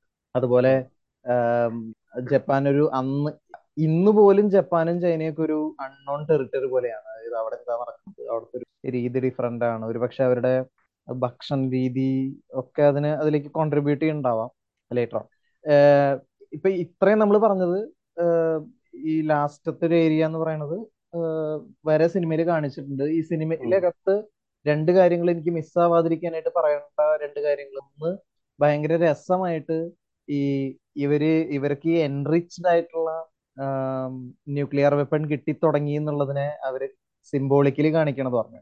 ഒരു സ്ഫടിക പാത്രത്തിൽ മാർബിൾസ് മാർബിൾസ് ആണോ അത്? ഗോലി അതെ. അതിങ്ങനെ നിറച്ച് നിറച്ച് നിറച്ച്. അത് ഭയങ്കര അതായത് നോളൻ അത് എങ്ങനെ വേണമെങ്കിലും കാണിക്കും. അയാൾക്ക് വേണമെങ്കിൽ കോടിക്കണക്കിന് രൂപ ചെലവാക്കിയിട്ട് ഇത് കാണിക്കാം. പക്ഷെ ചില സമയത്ത് അയാൾ യൂസ് ചെയ്യണ ഒരു cinematic technology I mean technique ആണത്. രണ്ട് ഏറ്റവും അവസാനം അത് പിന്നീട് ആൾക്കാരുമായിട്ട് ഡിസ്കസ് ചെയ്യുമ്പോൾ പലർക്കും അത് മനസ്സിലായിട്ടില്ല എന്നുള്ളത് എനിക്ക്. പക്ഷെ അതിനെപ്പറ്റി നോക്കുന്നവർക്ക് വളരെ ഈസി ആയിട്ട് മനസ്സിലാവുന്ന ഒരു കാര്യമാണ് ഏറ്റവും അവസാനം അതെ. ഭയങ്കര അതായത് കേൾക്കുന്നവർക്ക് പെട്ടെന്ന് മനസ്സിലാവാനായിട്ട് ഇങ്ങനെ ശാന്തമായിട്ട് കിടക്കുന്ന കെട്ടിക്കിടക്കുന്ന വെള്ളം അതിലേക്ക് ഒരു തുള്ളി വീണ് കഴിഞ്ഞിട്ടുണ്ടെങ്കിൽ ആ വീണതിന്റെ ഫലമായിട്ട് വീണ്ടും ഒരു തുള്ളി വീണ്ടും വീണ്ടും ഒരു തുള്ളി വീണ്ടും വീഴും വീഴും. ഇതിനെയാണ് ന്യൂക്ലിയർ വെപ്പണിന്റെ ഒരു വർക്കിങ്ങിനെ ഒരു സിമിലി പോലെ കാണിക്കാനായിട്ട് അവർ യൂസ് ചെയ്തിട്ടുള്ളത് അതായത് ആ മഴത്തുള്ളി വന്നിട്ട് ആ കുളത്തിലുണ്ടാവുന്ന ഒരു വേവ് പാറ്റേൺ അപ്പം കുറെ എണ്ണം ഉണ്ടാകുമ്പോൾ കുറെ ഒരുപാട് വേവ്സ് ഇങ്ങനെ ഒരു സർക്കുലർ വേവ്സ് ഇങ്ങനെ ഉണ്ടായി. അതിങ്ങനെ ഇന്റർഫിയർ ചെയ്യുന്ന ആ ഒരു ആ ഒരു ഇമേജിനെ യൂസ് ചെയ്യുന്ന. ചെയിൻ റിയാക്ഷൻ സിംപ്ലൈസ് ചെയിൻ നമ്മുടെ ഒരു റീഡിംഗ് ആണ്. അതെ. അങ്ങനെയാണോന്നും അറിയില്ല. അങ്ങനെയായിരിക്കണം. അങ്ങനെ ആയിരിക്കണം കാരണം കാരണം അത് അതിനോട് സെപ്പറേറ്റ് ഷോർട്ട് ആയിട്ട് തന്നെ വെച്ചിട്ടുണ്ട്. ഷോർട്ടായിട്ട് വെച്ചിട്ടുണ്ട് മാത്രല്ല ഇയാളുടെ ഇമാജിനേഷനിൽ ലോകം മുഴുവൻ ന്യൂക്ലിയർ വെപ്പൺസ് പോകുന്ന ഒരു ഷോട്ട് കാണിക്കുന്നുണ്ടെന്നാണ് എന്റെ ഓർമ്മ if I M not wrong അങ്ങനെ ഒരു സാധനം അതിനകത്ത് കാണിക്കുന്നുണ്ട്. ഇനി ഇതിന് ശേഷമുള്ള അതായത് ഏഹ്, എന്റെ ഓർമ്മ ശരിയാണെങ്കിൽ അറുപതുകളിൽ ഇയാൾക്ക് എൻട്രിക്കോ ഫെർമി അവാർഡ് അതിന് വരെ. മുമ്പ് ആ. ഏഹ് നമ്മൾ ട്രിനിറ്റി ടെസ്റ്റിനെ പറ്റി പറഞ്ഞില്ല. ഓക്കെ ആ. ഞാൻ പറഞ്ഞത് ഈ ജപ്പാനാണ് ബാക്കി. അപ്പൊ ഒരു ഗവൺമെന്റിന് പ്രഷർ വരാണ് എത്രയും പെട്ടെന്ന് ഈ ഇത് ഉണ്ടാക്കിക്കണ ന്യൂക്ലിയർ ബോംബ് ടെസ്റ്റ് ചെയ്യണം. ടെസ്റ്റ് ചെയ്യണം ഉടനെ എന്നിട്ട് വർക്കിംഗ് ആണെന്നുള്ള ഉറപ്പ് വരുത്തും. അവർ ഫൈനൽ ഡേറ്റ് അവർ സത്യം പറഞ്ഞാൽ ഫുള്ളി പ്രിപ്പയർഡ് ആയിരുന്നില്ല. അതെ അതെ. ഓൾമോസ്റ്റ് അപ്പൊ അവർ പല അതിൽ പങ്കെടുത്ത പലരും ഞാൻ ഒന്ന് രണ്ട് ഒരു ഡോക്യുമെന്റ് കണ്ടിരുന്നു ഡേ ആഫ്റ്റർ അപ്പൊ അതിൽ പങ്കെടുത്ത പല ഇന്റർവ്യൂ ചെയ്യുന്നുണ്ടായിരുന്നു പറഞ്ഞു രാവും പകലില്ലാതെ ഞങ്ങൾ ജോലി ചെയ്തിട്ടുണ്ട്. അവിടെ താമസിക്കാൻ വരും കുറച്ചു നേരം കിടന്നുറങ്ങും പിന്നെ വീണ്ടും ജോലി തുടരും. ജോലി കഴിഞ്ഞ് തളരുമ്പോ പിന്നെ കുറച്ചു നേരം വന്ന് കിടന്നുറങ്ങും. പിന്നെ നേരെ ഓഫീസിൽ ഞായറില്ല ശനിയില്ല രാവിലെ പകലില്ല എന്ന രീതിയിൽ ജോലി ചെയ്ത് അങ്ങനെ അവരെ ഡേറ്റ് ഫിക്സ് ചെയ്യാൻ ജൂലൈ പതിനാറിന് നിന്നുണ്ട് ട്രിനിറ്റി ടെസ്റ്റ് നടന്നത് ഫോർട്ടി ഫൈവ്. അപ്പൊ അതിന്റെ തലേദിവസം അവർ ടെസ്റ്റ് ചെയ്യാനുള്ള കാര്യങ്ങളൊക്കെ സെറ്റ് ചെയ്യുമ്പോൾ ഭയങ്കര ഇടി മഴയൊക്കെ ആയിരിക്കും പകൽ സമയത്ത്. അവരെങ്ങനെ നടത്തും? അതിന്റെ കാലാവസ്ഥയൊക്കെ പ്രവചനം കാര്യങ്ങളൊക്കെ ഇതിന് നടത്താൻ പറ്റുമോ? ഇത്രയും മോശമായ ഒരു കാലാവസ്ഥയിൽ. പറഞ്ഞ് പറഞ്ഞങ്ങനെ ആശങ്കപ്പെട്ടിരിക്കുന്ന ആ സമയം ദിവസം വെളുപ്പിന് അഞ്ചു മണി അഞ്ചരയൊക്കെ ആകുമ്പോൾ ഭയങ്കര മഴ. അഞ്ചര അഞ്ചേക്കാലം കഴിയുമ്പോൾ പഴയ കുറേശ്ശെ മാനം തെളിഞ്ഞു വന്നു എല്ലാം സെറ്റ് ആയി കഴിയുമ്പോഴാണ് അവർ ആ എക്സ്പ്ലോഷൻ നടത്തി നോക്കുക. അങ്ങനെ ആ എക്സ്പ്ലോഷൻ അവരെ നേരിട്ട് ബാധിക്കാണ്ടിരിക്കാനായിട്ട് അവർ റേഡിയേഷൻ കടക്കാരുടെ ഗ്ലാസ് ഒക്കെ വെക്കുക. കണ്ണ് മഞ്ഞളിച്ച് ബാധിക്കാൻ പൊളറോയിഡ് ഗ്ലാസ് വെക്കുക കുറെ പ്രിപ്പറേഷൻ ഒക്കെ എടുത്ത് ദൂരെ നിന്ന് അവർ വിറ്റ്നസ് ചെയ്യുന്ന. അഞ്ച് കിലോമീറ്റർ അപ്പുറം കണ്ടാണ്. അങ്ങനെ അവരത് വിറ്റ്നസ് ചെയ്യുന്നതോടുകൂടി അത് സക്സസ് ആവും. അപ്പൊ ഒപ്പൻഹൈമർ അവിടുത്തെ ഏറ്റവും വലിയ ഹീറോ എന്ന രീതിയിൽ. അതായത് ലോകത്ത് നിന്ന് അവരാരും ചെയ്യാത്ത അത്രയും ഡേഞ്ചേഴ്സും കോംപ്ലക്സ് ആയിട്ടുള്ള ഒരു പരീക്ഷണം വിജയകരമായി കോർഡിനേറ്റ് പൂർത്തിയാക്കിയ നാഷണൽ ഹീറോ ആയി മാറും. പക്ഷെ അപ്പോഴും ഈ പാരലായിട്ട് ഈ വാർത്ത വരുന്നുണ്ട് ജർമ്മനി കീഴടങ്ങി. ഓൾമോസ്റ്റ് അവസാനിച്ചു. ശാസ്ത്രജ്ഞർക്കിടയിൽ ഒരു ചർച്ച നടക്കുന്നു ഇതിന്റെ പ്രസക്തി ഉണ്ടോ? ഹിറ്റ്ലർ ആത്മഹത്യ ഇനി എന്തിനാണ് പൊട്ടിക്കുന്നത്? എങ്കിൽ കൂടി അമേരിക്കൻ ഗവൺമെന്റ് എടുക്കുന്ന ആണ് ആ ബോംബിട്ട് ആറാം തീയതി ഹിറോഷിമയിലും ഒമ്പതാം തീയതി നാഗസാക്കിയിലും പൊട്ടിക്കുകയും അതോടുകൂടി എന്താണ് സെപ്റ്റംബർ രണ്ടാം തീയതിയാണ് ഒഫീഷ്യലി കരാറ് ഒപ്പിടുക എന്ന് പറഞ്ഞു യുദ്ധം അവസാനിപ്പിക്കും പക്ഷെ ഈ ഇൻസിഡന്റോടുകൂടി കാര്യങ്ങൾ തീരുമാനമാവുകയും അതോടുകൂടി യുദ്ധം അവസാനിക്കുകയും ചെയ്യും. ഒരുപാട് സിവിലിയൻസ് ആണ് മരിച്ചത്. അതാണ് ഒരു എത്തിക്കൽ പ്രോബ്ലം ആയിട്ട് വലപ്പോ ഇതിനാണ് സിവിലിയൻസിന് ഇത്ര സാധാരണ ബോംബ് വരെയല്ല റേഡിയേഷൻ ആയതുകൊണ്ട് ലോങ് ടൈം എഫക്ട് കൂടി ഉണ്ടാവും എന്നുള്ള പ്രശ്നം കൂടിയുള്ള ആണ് അതിന്റെ കുറച്ചുകൂടി ആ ഒരു എത്തിക്കൽ ഇമ്പാക്ട് കൂട്ടുന്ന ഒരു സംഭവം. അങ്ങനെയാണ് ട്രിനിറ്റി ടെസ്റ്റ് ചെയ്യുന്ന ഒരു ബോംബ് എക്സ്പ്ലോഷനിലേക്ക് വരുന്ന ഒരു സംഭവങ്ങളുടെ ഒരു ടൈം ലൈൻ അങ്ങനെയാണ് സെക്കൻഡ് വേൾഡ് വാർ അവസാനിക്കുകയും ഇയാൾ ഹീറോ ആയി മാറും. ആ ട്രിനിറ്റി ടെസ്റ്റ് ആണ് ഞാൻ തുടക്കത്തിൽ പറഞ്ഞത്. ഭയങ്കര ആ, ഭംഗിയായിട്ട് അവരത് ഷൂട്ട് ചെയ്തിട്ടുള്ള ഒരു രീതി പറയാം. ഭയങ്കര വീണ്ടും വീണ്ടും അത് കാണാൻ പോകുന്ന അത് കണ്ടപ്പോ ഒരുപക്ഷെ ഐമാക്സിലൊക്കെ കാണാൻ പറ്റിയിരിക്കും തോന്നി. പക്ഷെ മാക്സിൽ കണ്ടവർക്ക് അതൊരു വേറെ എക്സ്പീരിയൻസ് ആയിരുന്നു. അങ്ങനെ ഇയാൾ നാഷണൽ ഹീറോ ആയി. ഈവൻ ലോകത്തിന് തന്നെ ഹീറോ ആയി. പക്ഷെ ഈ സമയങ്ങളിലൊക്കെ ഇതിനോട് പാരലൽ ആയിട്ട് നമ്മളത് ഡിസ്കസ് ചെയ്യാൻ പ്രിപ്പയർഡ് ആണോ നമ്മൾ നോക്കിയിട്ടുണ്ടോ എന്ന് എനിക്കറിയില്ല. അലൻ ട്യൂറിങ് എവിടെയാണ് അലൻ ട്യൂറിങ് മറ്റേ ബ്ലച്ച്ലി ലാബ് എന്നാണ് സ്ഥലത്ത്. അവിടെ അയാൾ ബ്രിട്ടൻ അല്ലേ? ആ ബ്രിട്ടനിലാണ് ബ്രിട്ടനിൽ ഇവരൊരു ഫേക്ക് ഐ ഡി ഒക്കെ വെച്ചൊരു സ്ഥലത്ത് സീക്രട്ട് ആയിട്ട് വർക്ക് ചെയ്യും. ജർമ്മൻകാർ ഉണ്ടാക്കുന്ന കോഡിന് എനിക്ക് മെഷീൻ എന്ന് പറഞ്ഞൊരു കോഡിംഗ് മെഷീൻ എൻക്രിപ്റ്റ് ചെയ്തിട്ടില്ല സന്ദേശങ്ങൾ. എൻക്രിപ്റ്റ് ചെയ്തായിരിക്കും അതേ എനിഗ്മ മെഷീനിൽ തന്നെ ഡീകോഡ് ചെയ്തിട്ട് അവർ എഴുതി വെച്ചിരിക്കുന്ന മാറ്റർ വായിച്ചെടുക്കും അപ്പൊ അതിന്റെ ഇടയ്ക്ക് ഇത് ഇന്റർസെപ്റ്റ് ചെയ്ത് കഴിഞ്ഞാലും വായിക്കുന്നപ്പോൾ ഈ മെസ്സേജ് വളരെ ജിബർഷായിട്ട് തോന്നുന്നു. എങ്ങനെ ഡീകോഡ് ചെയ്യാൻ അറിയില്ല. കാരണം പിന്നെ എനിഗ്മ മെഷീന്റെ സെറ്റിംഗ് അനുസരിച്ച് അത് ഡീ എൻകോഡ് ചെയ്യും. അതേ സെറ്റിംഗ് റിപ്ലിക്കേറ്റ് ചെയ്യാൻ പറ്റിയാൽ മാത്രമേ അതിനെ ഡീകോഡ് ചെയ്യാൻ പറ്റൂ. അപ്പൊ അങ്ങനെ ഒരു ഈ സെറ്റിംഗ് ദിവസവും മാറിക്കൊണ്ടിരിക്കും ഇന്ന് കാണുന്ന കോഡിംഗ് പാറ്റേൺ ആയിരിക്കില്ല അടുത്ത ദിവസം. ഇന്നത്തെ ജിബറിഷ് നിങ്ങൾ ഡീകോഡ് ചെയ്താലും അത് വെച്ച് നാളത്തെ ഡീകോഡ് ചെയ്യാൻ സാധിക്കും. അപ്പൊ അങ്ങനെ ഒരു അവസ്ഥയിലാണ് അത് ഡീകോഡ് ചെയ്യാനും അതിനെങ്ങനെയും എന്തെങ്കിലും കോമൺ പാറ്റേൺ ഉണ്ടോ? വേറെ ഏതെങ്കിലും മെത്തേഡ് ഉണ്ടോ എന്ന് അറിയാം ആ ഒരു ഇതിന് വേണ്ടിയിട്ടാണ് അലൻ ട്യൂറിങ്ങിനെ ബ്രിട്ടൻ റിക്രൂട്ട് ചെയ്തത്. ഈ ഓപ്പൻ ഹീമറിന്റെയും അലൻ ട്യൂറിങ്ങിന്റെയും കഥ എവിടെയും ഞാൻ സിനിമ കാണുമ്പോൾ ഞാൻ ഇങ്ങനെ പ്രതീക്ഷിച്ചുകൊണ്ടിരുന്ന എവിടെയെങ്കിലും അതിങ്ങനെ ക്രിസ് ക്രോസ് ചെയ്യുന്നു പക്ഷെ അങ്ങനെ എവിടെയും കണ്ടില്ല. പക്ഷെ എനിക്കറിയില്ല. ക്രിസ് ക്രോസ് ചെയ്യോ ഇല്ലയോ എന്നുള്ളത് ഞാൻ അതിനെപ്പറ്റി നോക്കിയിട്ടില്ല.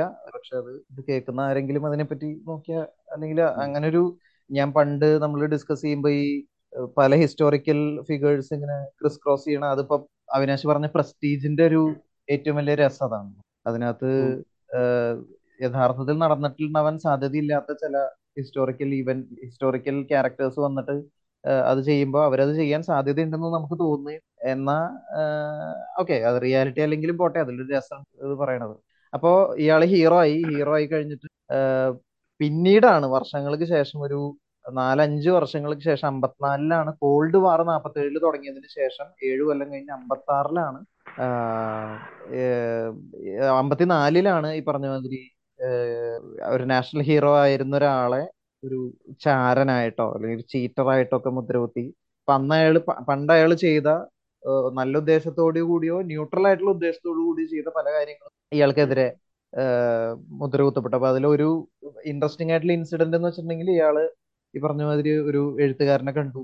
അയാൾ ഇങ്ങനെ ചോദിച്ചു റഷ്യക്ക് വേണ്ടി ഈ ആശയം കൊടുക്കാൻ തയ്യാറാണോ? ഇല്ല എന്ന് പറഞ്ഞു. പക്ഷെ ആ ഒരു കൂടിക്കാഴ്ച മിയർ ആ ഒരു കോൺവെർസേഷൻ തന്നെ അയാൾക്കെതിരെ ഭയങ്കരമായിട്ട് യൂസ് ചെയ്യപ്പെട്ടു. അത്രയും ഈ വിചാരണയും ആ വിചാരണയിലുള്ള ഇയാളുടെ വിജയം അൾട്ടിമേറ്റ്ലി ഇയാൾക്ക് കിട്ടുന്ന ഒരു വിജയവും കാര്യങ്ങളൊക്കെ സിനിമയിൽ പറയുന്നുണ്ട്. അതിനുശേഷമുള്ള ഒരു ഹ്രസ്വമായ കാലം എന്താണ്? ഒരു അഞ്ചു കൊല്ലം. അതെന്താ? അതിനുശേഷം ഈ വിചാരണ കഴിഞ്ഞ് വിചാരണ വെച്ചാൽ വിചാരണ എന്ന് വിചാരണയാണ് അവർ ഉദ്ദേശിക്കുന്നതിലും ടെക്നിക്കലി എൻക്വയറി അതെ. ഇവർക്കൊരു ഒരു അഞ്ച് കൊല്ലം കൂടുമ്പോഴോ ആറ് കൊല്ലം സെക്യൂരിറ്റി ക്ലിയറൻസ് റിന്യൂ ഞാൻ പറഞ്ഞൊരു കാര്യം തിരുത്തട്ടെ. അഞ്ചു കൊല്ലമല്ല. വിചാരണ അമ്പത്തിനാലിലായിരുന്നെങ്കിൽ അല്ലെങ്കിൽ ഈ എൻക്വയറി അമ്പത്തിനാലിലായിരുന്നെങ്കിലും അറുപത്തേഴിലാണ് ഇയാൾ മരിക്കണതെന്നാണ്. ചെയ്യും അപ്പൊ ഈ ഒരു ടെക്നിക്കൽ ആസ്പെക്ട് ഉണ്ട്. ഓരോ ഇത്ര കൊല്ലം കൂടുമ്പോ സെക്യൂരിറ്റി ക്ലിയറൻസ് റിന്യൂ ചെയ്യണം അപ്പൊ നേരത്തെ പറഞ്ഞ ഈ മാൻഹട്ടൻ പ്രോജക്ട് തുടങ്ങുന്നതിന് മുമ്പ് ഒരു സെക്യൂരിറ്റി ക്ലിയറൻസ് വേണം. അപ്പൊ ലെസ്ലി ഗ്രൂസ് എന്ന് പറഞ്ഞ ഓഫീസറുടെ പേഴ്സണൽ റിസ്കിലും കൂടിയാണ് ഇയാൾക്ക് ഒരു ക്ലിയറൻസ് കൊടുത്തത്. അതിലൊരു സബ്ജക്റ്റീവ് ഡിസ്ക്രിപ്ഷന്റെ ഡിസ്ക്രിഷന്റെ ഒരു ഇൻഫ്ലുവൻസ് ഉണ്ട് അതിനകത്ത്. അതായത് എന്താ ഇയാളെ നമുക്ക് ആവശ്യമുണ്ട്. ഇയാളെ എങ്ങനെയെങ്കിലും ഇത് ക്ലിയർ ചെയ്ത് കൊടുത്തേ പറ്റുള്ളൂ എന്ന് പറയുന്ന സാധനം അപ്പൊ അങ്ങനെ അയാൾക്ക് ക്ലിയറൻസ് കിട്ടിയിട്ടുണ്ട് ഈ വാറിന് ശേഷം അമേരിക്കയിലെ ഏറ്റവും ഫേമസ് പേഴ്സൺ എന്നുള്ള ഒരു പദവിയിൽ എല്ലാ മാഗസിനുകളും ഇയാളെ പറ്റി എഴുതി. നാഷണൽ ഹീറോ ഇത് വാഴ്ത്തു അതിനുശേഷം ഇയാൾ ഹാരി ട്രൂമനായിട്ട് കാണുന്ന ഒരു രംഗം സിനിമയിലുണ്ട്. There is blood on my hands എന്ന് പറയുമ്പോൾ you can wipe it off എന്ന് പറഞ്ഞിട്ടൊരു അത് കഥയുടെ ഒരു വെർഷൻ ലിറ്ററലി അങ്ങനെ നടന്നതാണോ അതോ അങ്ങനെ പറയുന്നത്? അങ്ങനെ വെർഷൻ ഉണ്ട് എന്ന് പറയുന്നുണ്ട്. അപ്പൊ ആ ഒരു ഇൻസിഡന്റ് അതായത് അവരുടെ ആണ് ബേസിക്കലി എനിക്ക് കുറ്റബോധമില്ല നിങ്ങൾക്ക് വേണമെങ്കിൽ ഇറ്റ്സ് യുവർ ഹെഡ് ഏക്ക് എന്നുള്ള രീതിയിൽ ബേസിക്കലി അമേരിക്കൻ പ്രസിഡന്റിന് ഇയാളെ കൊണ്ട് ഇനിയും വെപ്പൺസ് ഉണ്ടാക്കിക്കും അതെ. അതെന്തായിരുന്നു ഹൈഡ്രജൻ ബോംബ് ആയിരുന്നു.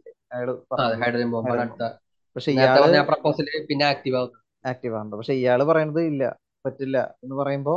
ആ പറ്റില്ല എന്ന് പറയുമ്പോ തൊട്ട് അമേരിക്കൻ ഗവൺമെന്റിന് ഇയാളോട് ദേഷ്യം തോന്നി അപ്പൊ അതിൽ വേറെ കീ ഫിഗർ ഇയാളുടെ ഒരു നിലപാട് ഈ യുദ്ധത്തിന് ശേഷം സമാധാനം സ്ഥാപിക്കപ്പെട്ടു. ഇനി നമുക്ക് വേണ്ടത് ഒരു ആറ്റമിക് എനർജി കമ്മീഷനാണ് ന്യൂക്ലിയർ എനർജി എങ്ങനെ യൂസ് ചെയ്യണം? അതിനെപ്പറ്റി പോളിസികൾ ഉണ്ടാക്കുക. ഏതൊക്കെ രീതിയിലാണ് പാടുക?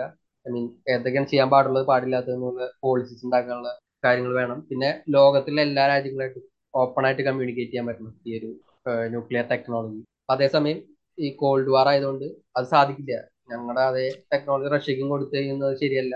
നമ്മുടെ ഒരു എന്താ പറയുക ലിവറേജ് ആണ് ലോക പൊളിറ്റിക്സിൽ നമ്മുടെ ഒരു മുന്നേറ്റത്തിന് സഹായിക്കുന്ന ഒരു ലിവറേജ് ആണെന്നുള്ള രീതിയിലാണ്.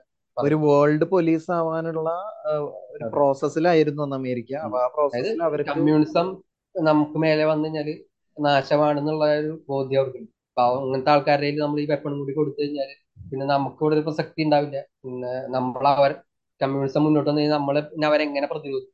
അവരുടെ കയ്യിലുള്ള ടെക്നോളജി നമ്മളിൽ ഉള്ളൂ എന്നുണ്ടെങ്കിൽ നമുക്ക് എന്താണ് ഒരു അഡ്വാന്റേജ് എന്ന രീതിയിലാണ്. അതാണ് ഒരു സെക്യൂരിറ്റി ഇഷ്യൂ ആയിട്ട് കാണുന്നത്. ആ കാലഘട്ടത്തിലാണ് ഈ എനർജി കം ആറ്റോമിക് എനർജി കമ്മീഷനിലേക്ക് ലൂയിസ് ക്രോസ് എന്ന് പറഞ്ഞ വ്യക്തി വരുന്നത്. അതാണ് റോബർട്ട് ഡൗൺ ജൂനിയറിന്റെ ക്യാരക്ടർ ഈ ലൂയിസ് ക്രോസ് എന്ന് പറഞ്ഞാൽ ഈ ടിപ്പിക്കൽ ദേശാഭിമാനിയാണ്. അമേരിക്കയാണ് മുന്നിലെത്തേണ്ടത്. അതിനുവേണ്ടി എന്ത് ആയുധമാണ് ഉണ്ടാകും ഏറ്റവും കൂടിയ ടെക്നോളജി നമുക്ക് വേണം. റഷ്യക്കെതിരെ എന്തൊക്കെ ചെയ്യാൻ പറ്റുമോ അതൊക്കെ ചെയ്യണം. കോൾഡ് വാർ കാലഘട്ടത്തിൽ നമുക്ക് ഇപ്പോൾ വേണ്ടത് അതായത് നാൽപ്പത്തൊമ്പത് ആയപ്പോഴത്തേക്കും റഷ്യ ന്യൂക്ലിയർ ടെക്നോളജി അവർ ആക്സസ് ചെയ്ത് കഴിഞ്ഞു. അപ്പൊ അതിലും വലിയൊരു ടെക്നോളജി നമുക്ക് വേണം ഹൈഡ്രജൻ ബോംബാണ് നെക്സ്റ്റ് ടെക്നോളജി എന്ന് പറഞ്ഞിട്ട് പലയിടത്തും ബാധിക്കുകയും അതേസമയം ഇതിനൊക്കെതിരെ ബാധിക്കുന്ന ഒരു വ്യക്തിയാണ് ഓപ്പൺ ഹൈമർ അപ്പൊ ആ ഒരു ഈഗോ ക്ലാഷ് അവരുടെ ഇടയിൽ അവിടെ നിന്ന് തന്നെ തുടങ്ങുന്നു പിന്നെ ഓപ്പൺഹൈമർ ഇതുമാതിരി ഒരു മീറ്റിംഗിൽ ന്യൂക്ലിയർ ടെക്നോളജി കൊണ്ട് എന്തെങ്കിലും ഡേഞ്ചർ ഉണ്ടോ എന്ന് ചോദിക്കുമ്പോൾ എന്തോ പരിഹസിക്കുന്ന രീതിയിൽ എന്തോ പറയും. ഈ ന്യൂക്ലിയർ ടെക്നോളജി നമ്മളെ നശിപ്പിക്കാനായിട്ട് അതായത് മറ്റൊരാൾ നമ്മുടെ മേൽ പ്രയോഗിക്കേണ്ട നമ്മുടെ ഇരിക്കുന്ന ടെക്നോളജി തന്നെ കൈവിട്ടു പോയാൽ നമ്മൾ നശിക്കുന്ന രീതിയിൽ എന്തൊരു സർക്കാസ്റ്റിക് ആയിട്ടൊരു കമന്റ് അയാൾക്കെതിരെ കൊടുക്കും. അത് അയാളെ വല്ലാണ്ട് ഹേർട്ട് ചെയ്യുന്ന അല്ലെങ്കിൽ ഈഗോ അയാളുടെ ഈഗോ ഹേർട്ട് ചെയ്യുന്ന ഒരു കമന്റ് ആയി അയാൾക്ക് ഒരു വൈരാഗ്യ ബുദ്ധി അവിടെ നിന്ന് ഉണ്ടാവുകയും അങ്ങനെ അയാൾ തീരുമാനിക്കുക. അങ്ങനെയാണെങ്കിൽ ഇത്ര വലിയ ആളായിട്ട് എനിക്ക് മേലെ അങ്ങനെ ഒരു മോറൽ സുപ്പീരിറ്റി നിങ്ങൾ ഉണ്ടാക്കണ്ട.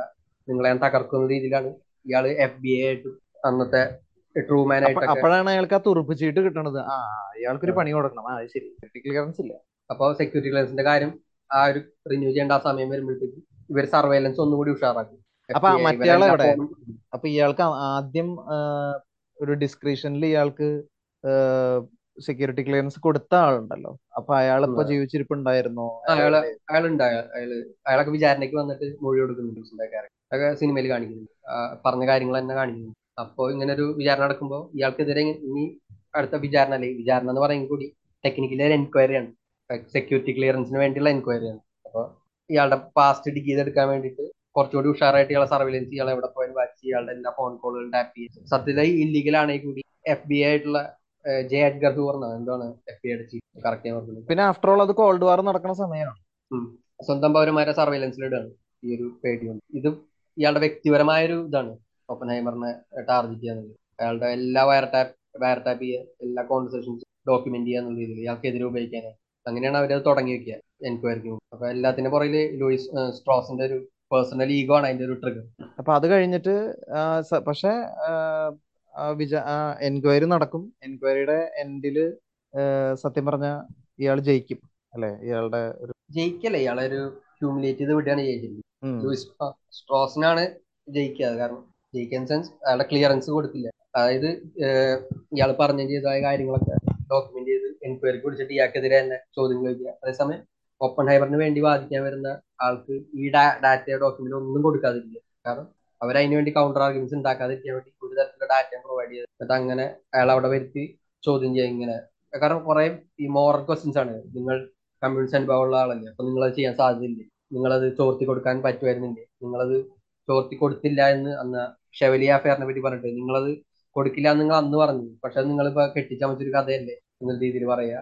പിന്നെ ഈ പറഞ്ഞ അന്ന് അയാൾക്ക് സെക്യൂരിറ്റി ക്ലിയറൻസ് കൊടുത്ത ലെസ്ലി യൂസിനെ വിളിച്ചിട്ട് നിങ്ങൾ അന്ന് കൊടുത്തപ്പോ എന്തായിരുന്നു നിങ്ങളുടെ മനസ്സിൽ?